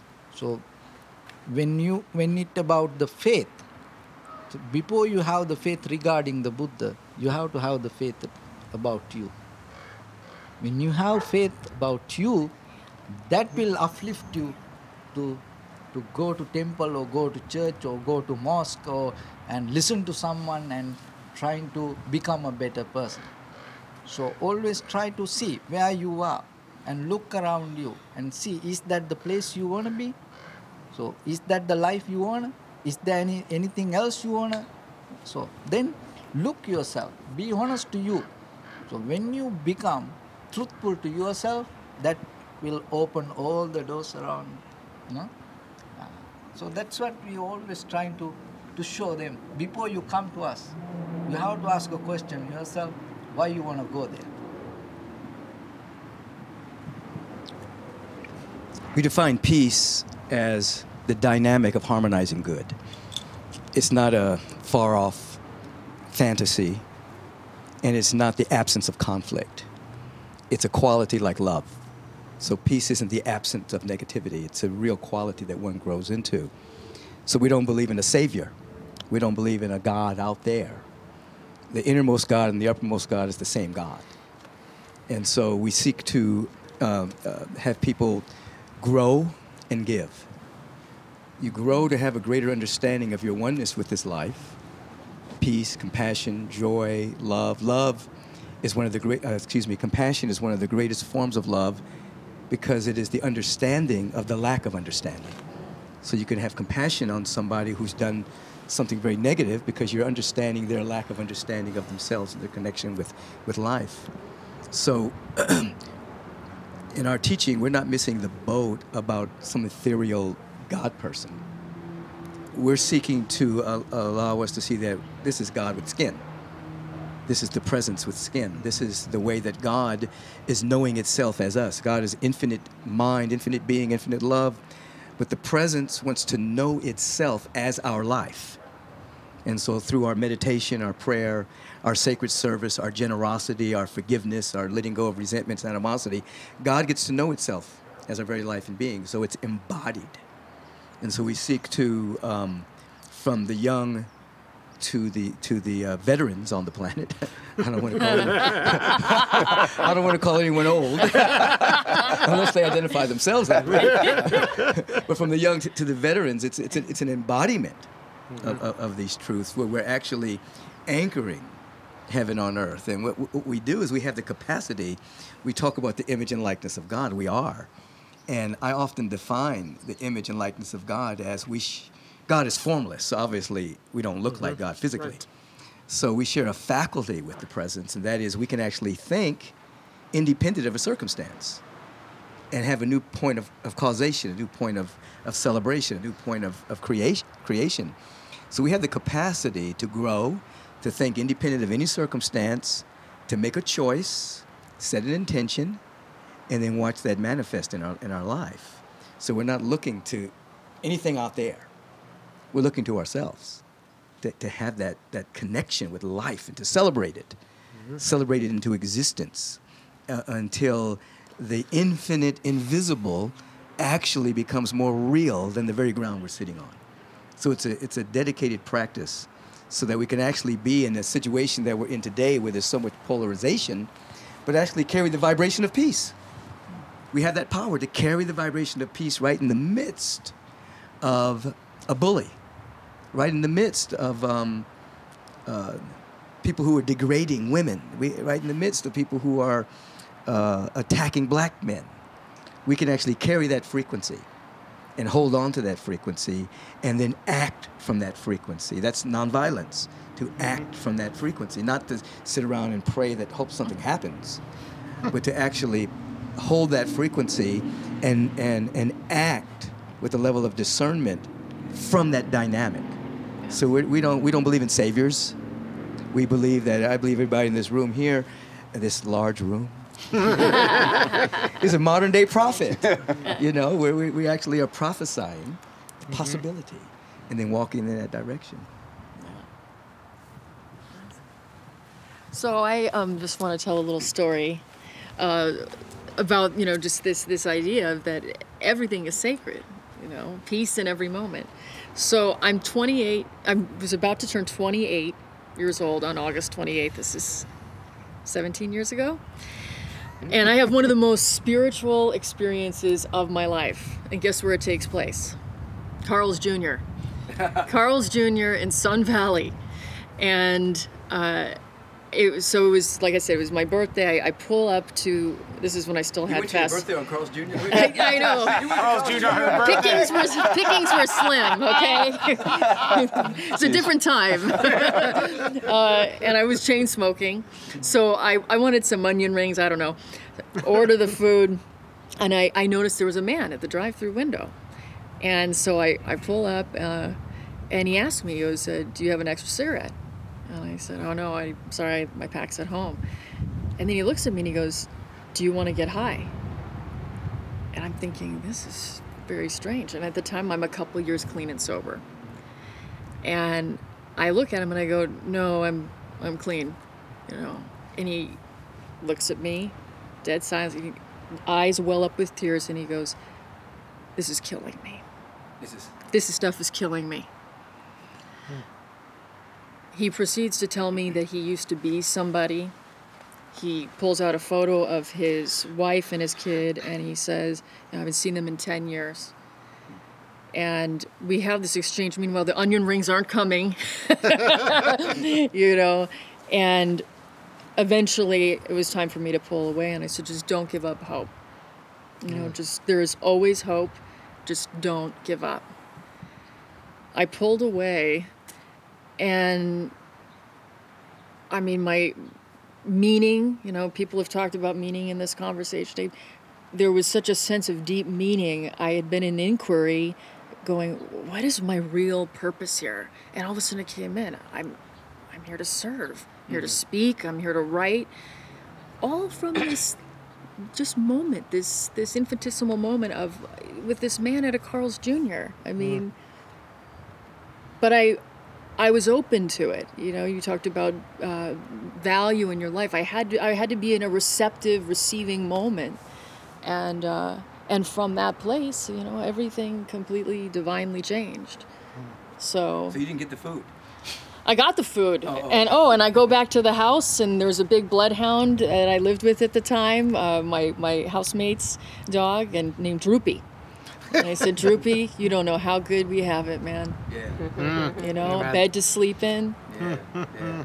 True. Yeah. Truth. And some Carl's Jr. onion ring. Yeah. So right. every moment, every moment, that opportunity That's it. to engage, love in action.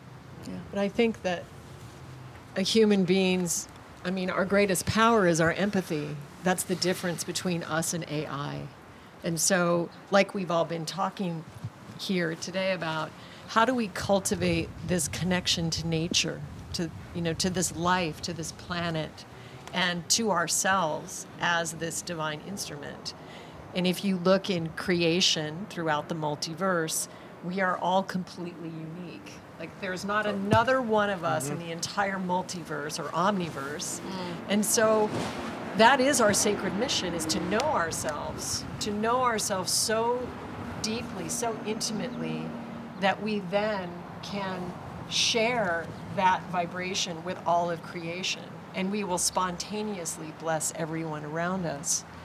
I think that there's one very simple way of living that we all maybe heard from our mothers or grandmothers in different cultures, but it's just the golden rule. Mm-hmm.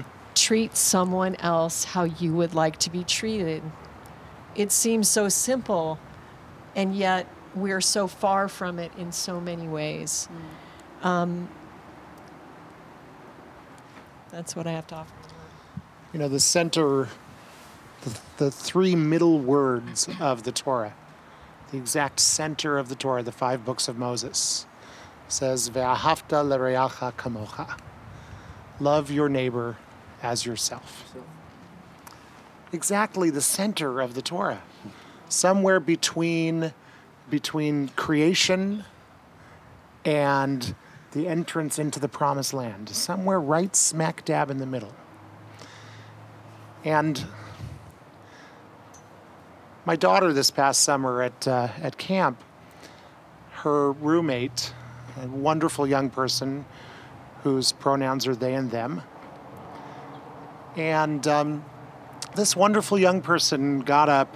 They were in a, an arts session at camp, and this young person was in a writing session, and they wrote the most incredible spoken word poem that they performed.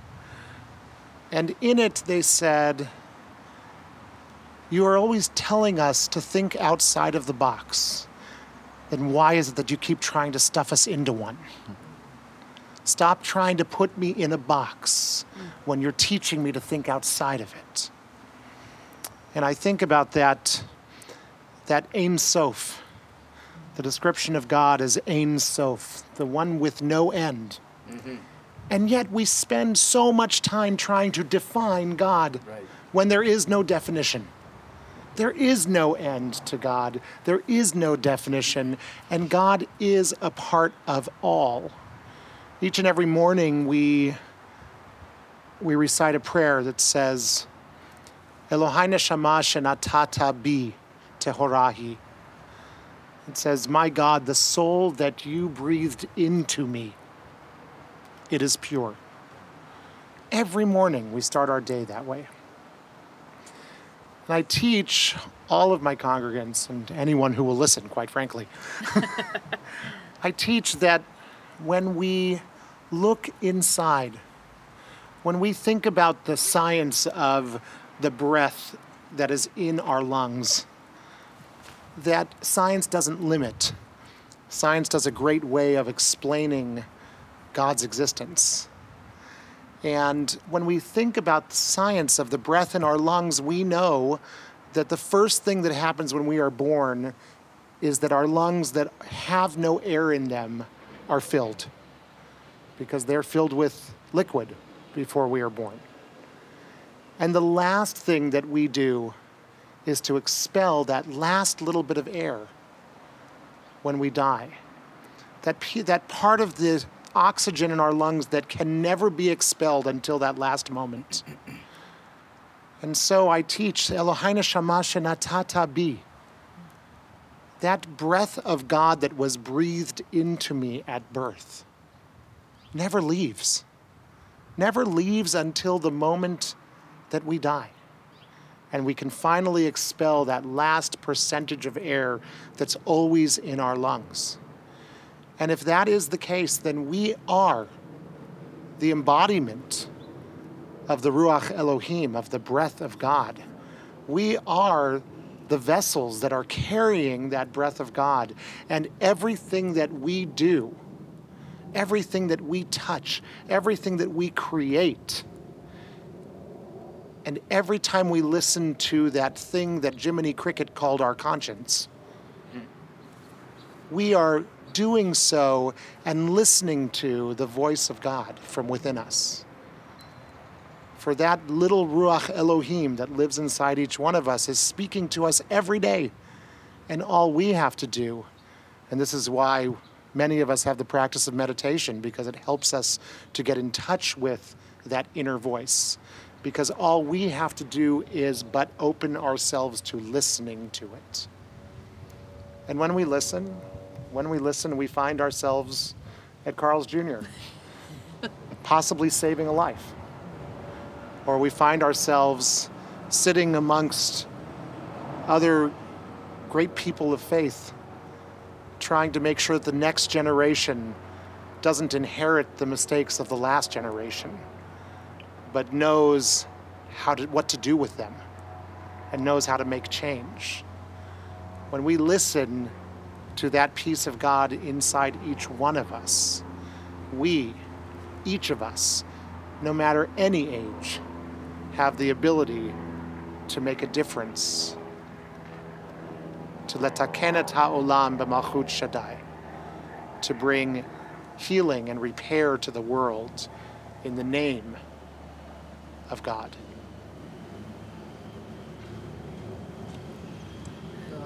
uh, sometimes uh, our our devotees come to us and take us to for lunch because they, sometimes they have no time to cook.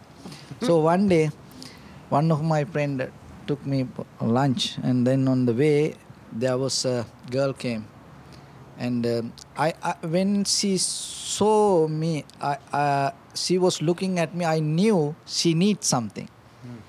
Then uh, I, I stopped for a moment and I asked, uh, Is there anything I can do? So she asked, uh, Do you have any change? So uh, I asked, You drink alcohol? And she was kind of like, uh, she, she couldn't tell no. So she, she told me yes. So then I had $20. So I gave it to her and my friend was so mad. I was trying to take your lunch, and you gave twenty dollars to this, to this girl to drink alcohol, you know. So I told no, I gave it for because to appreciate. For what? To she drink alcohol? You want to appreciate that? I told no. This is the thing. Sometimes our presidents tell lies. Hmm? Uh, most successful people tell lies. And sometimes even the spiritual leaders tell lies. But look, this girl told me the truth. Hmm. Huh? If I don't appreciate that, then tomorrow she going to tell lies. Yeah. So when we see the truth, we have to appreciate it. And maybe if it is lack in our hand, we have to at least provide with our heart. So that should be our dharma.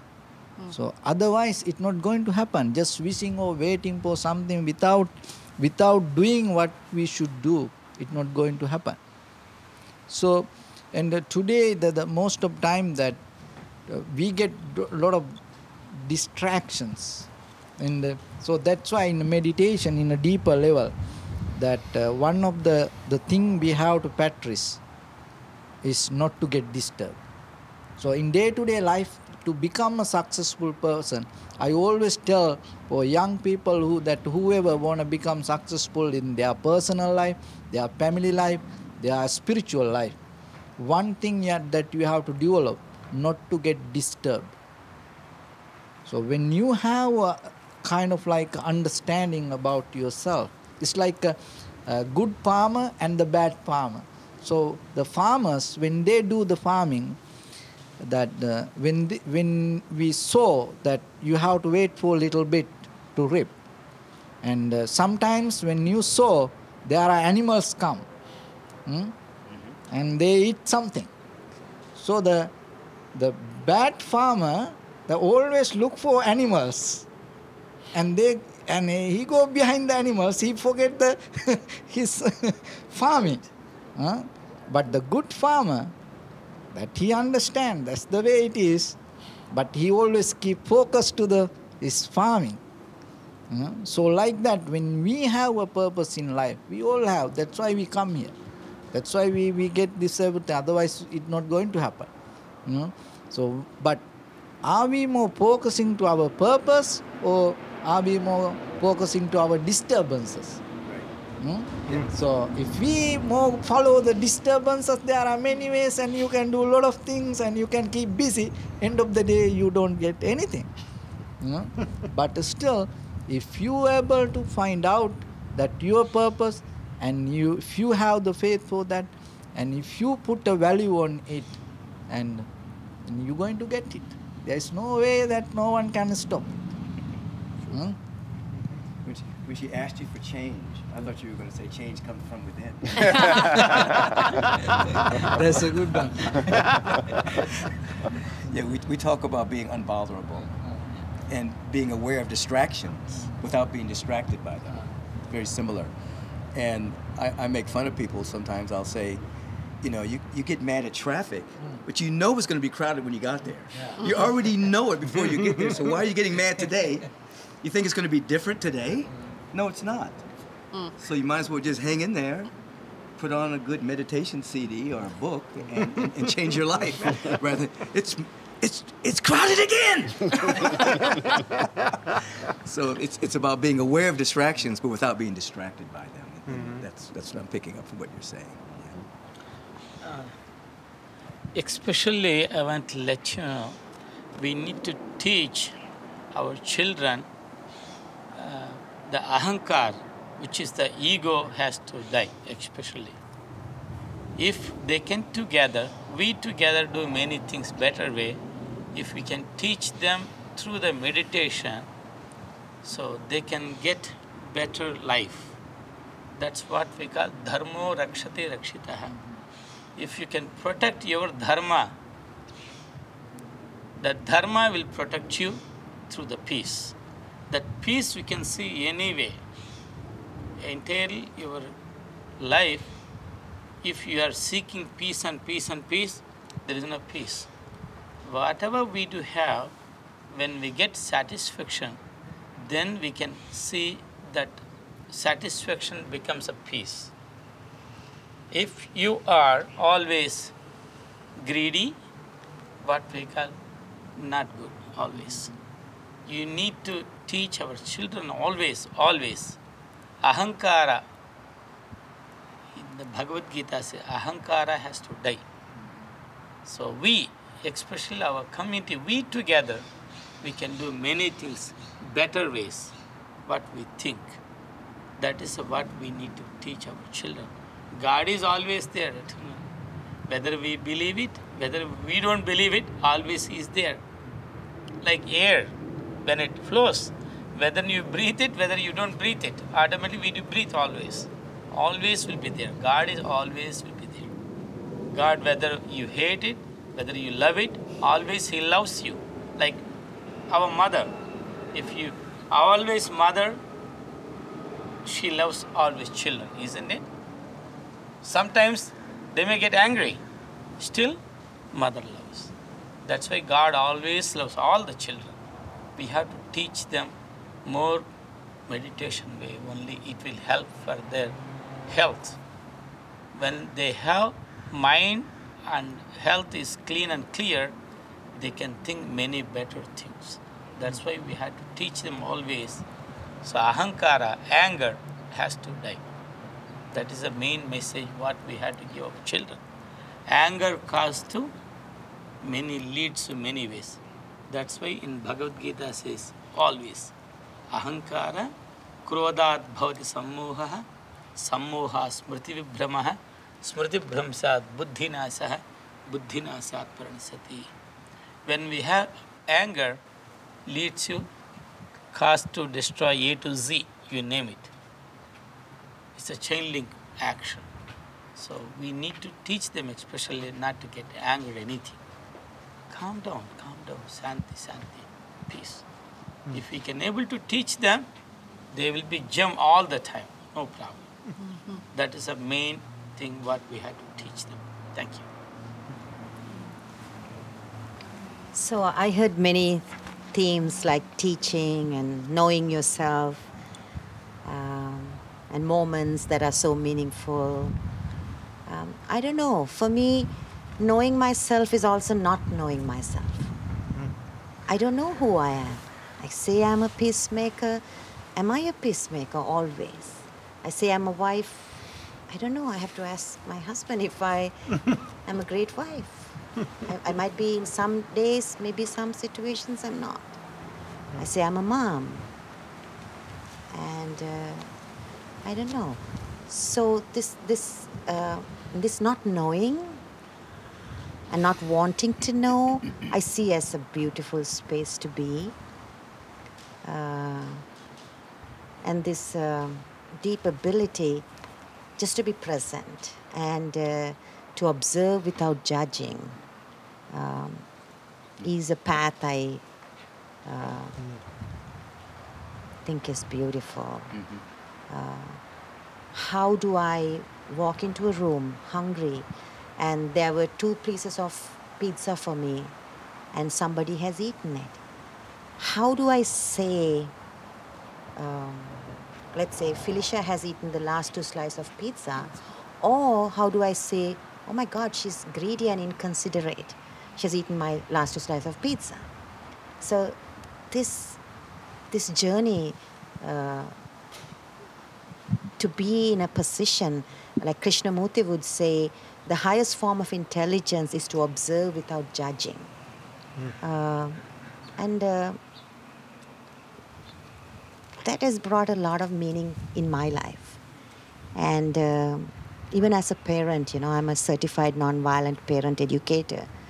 Um, you, you talked, Swami, you talked about teaching. Uh, um, when we teach our kids and when we go home and when the parents are angry, they learn something else. They're confused now.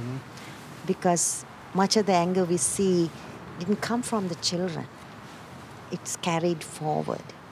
Uh, some people would say for years, I, I don't know to put a time frame to that, but I know much of the behavior for our children is learned. Uh, so sometimes um, not teaching anything, there's so much beauty in that. Um, not expecting anything, there's so much beauty in that. I agree. So navigating that journey is something I enjoy. Mm-hmm. Yes. As parents, we have to teach them. That's our our our duty, our dharma first. The Same children, they will blame on you. Oh, you didn't tell me anything. You know, you know all those things. Your forefathers, they told me this and that. You never taught me these many things. Mm. They can blame on. Not blaming, I can I can say, but that's our dharma to teach something good for them all the time. Always knowledge, endless. Teaching, endless. Learning, endless. Every second, every moment, we learn many things in many ways. That's our dharma always to learn, always. Technically, we need to learn many things. That is uh, our goal. In- And speaking of, my children are waiting for me to get them right now. so incredible. That's uh, your dharma. You had to go to dharma. pick up this Exactly, That's right. absolutely. But Thank you. I'm- I just so much love for all of you. I, I feel so blessed and so uplifted to spend the time. Thank and you. so please excuse God my bless. early departure. Of course. Thank you. Yeah, and, Your dharma, your duty. and I want to be respectful of the time too. Um, and so I don't want to keep you all here as we brave the inevitable traffic.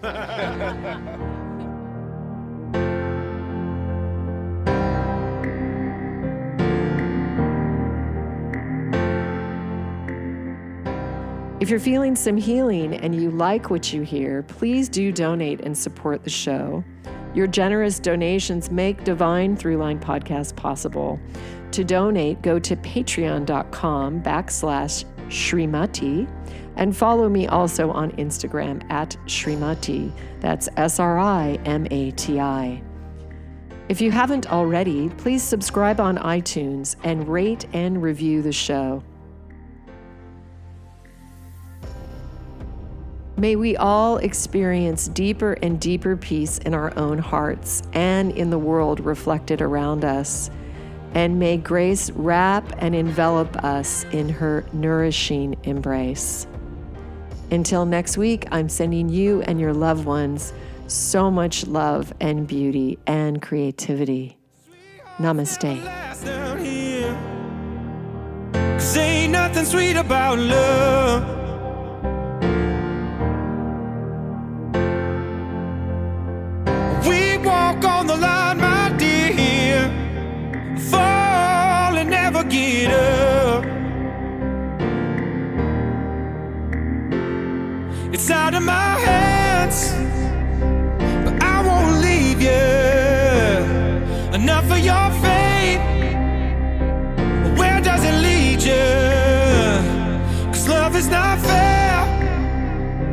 and war isn't holy.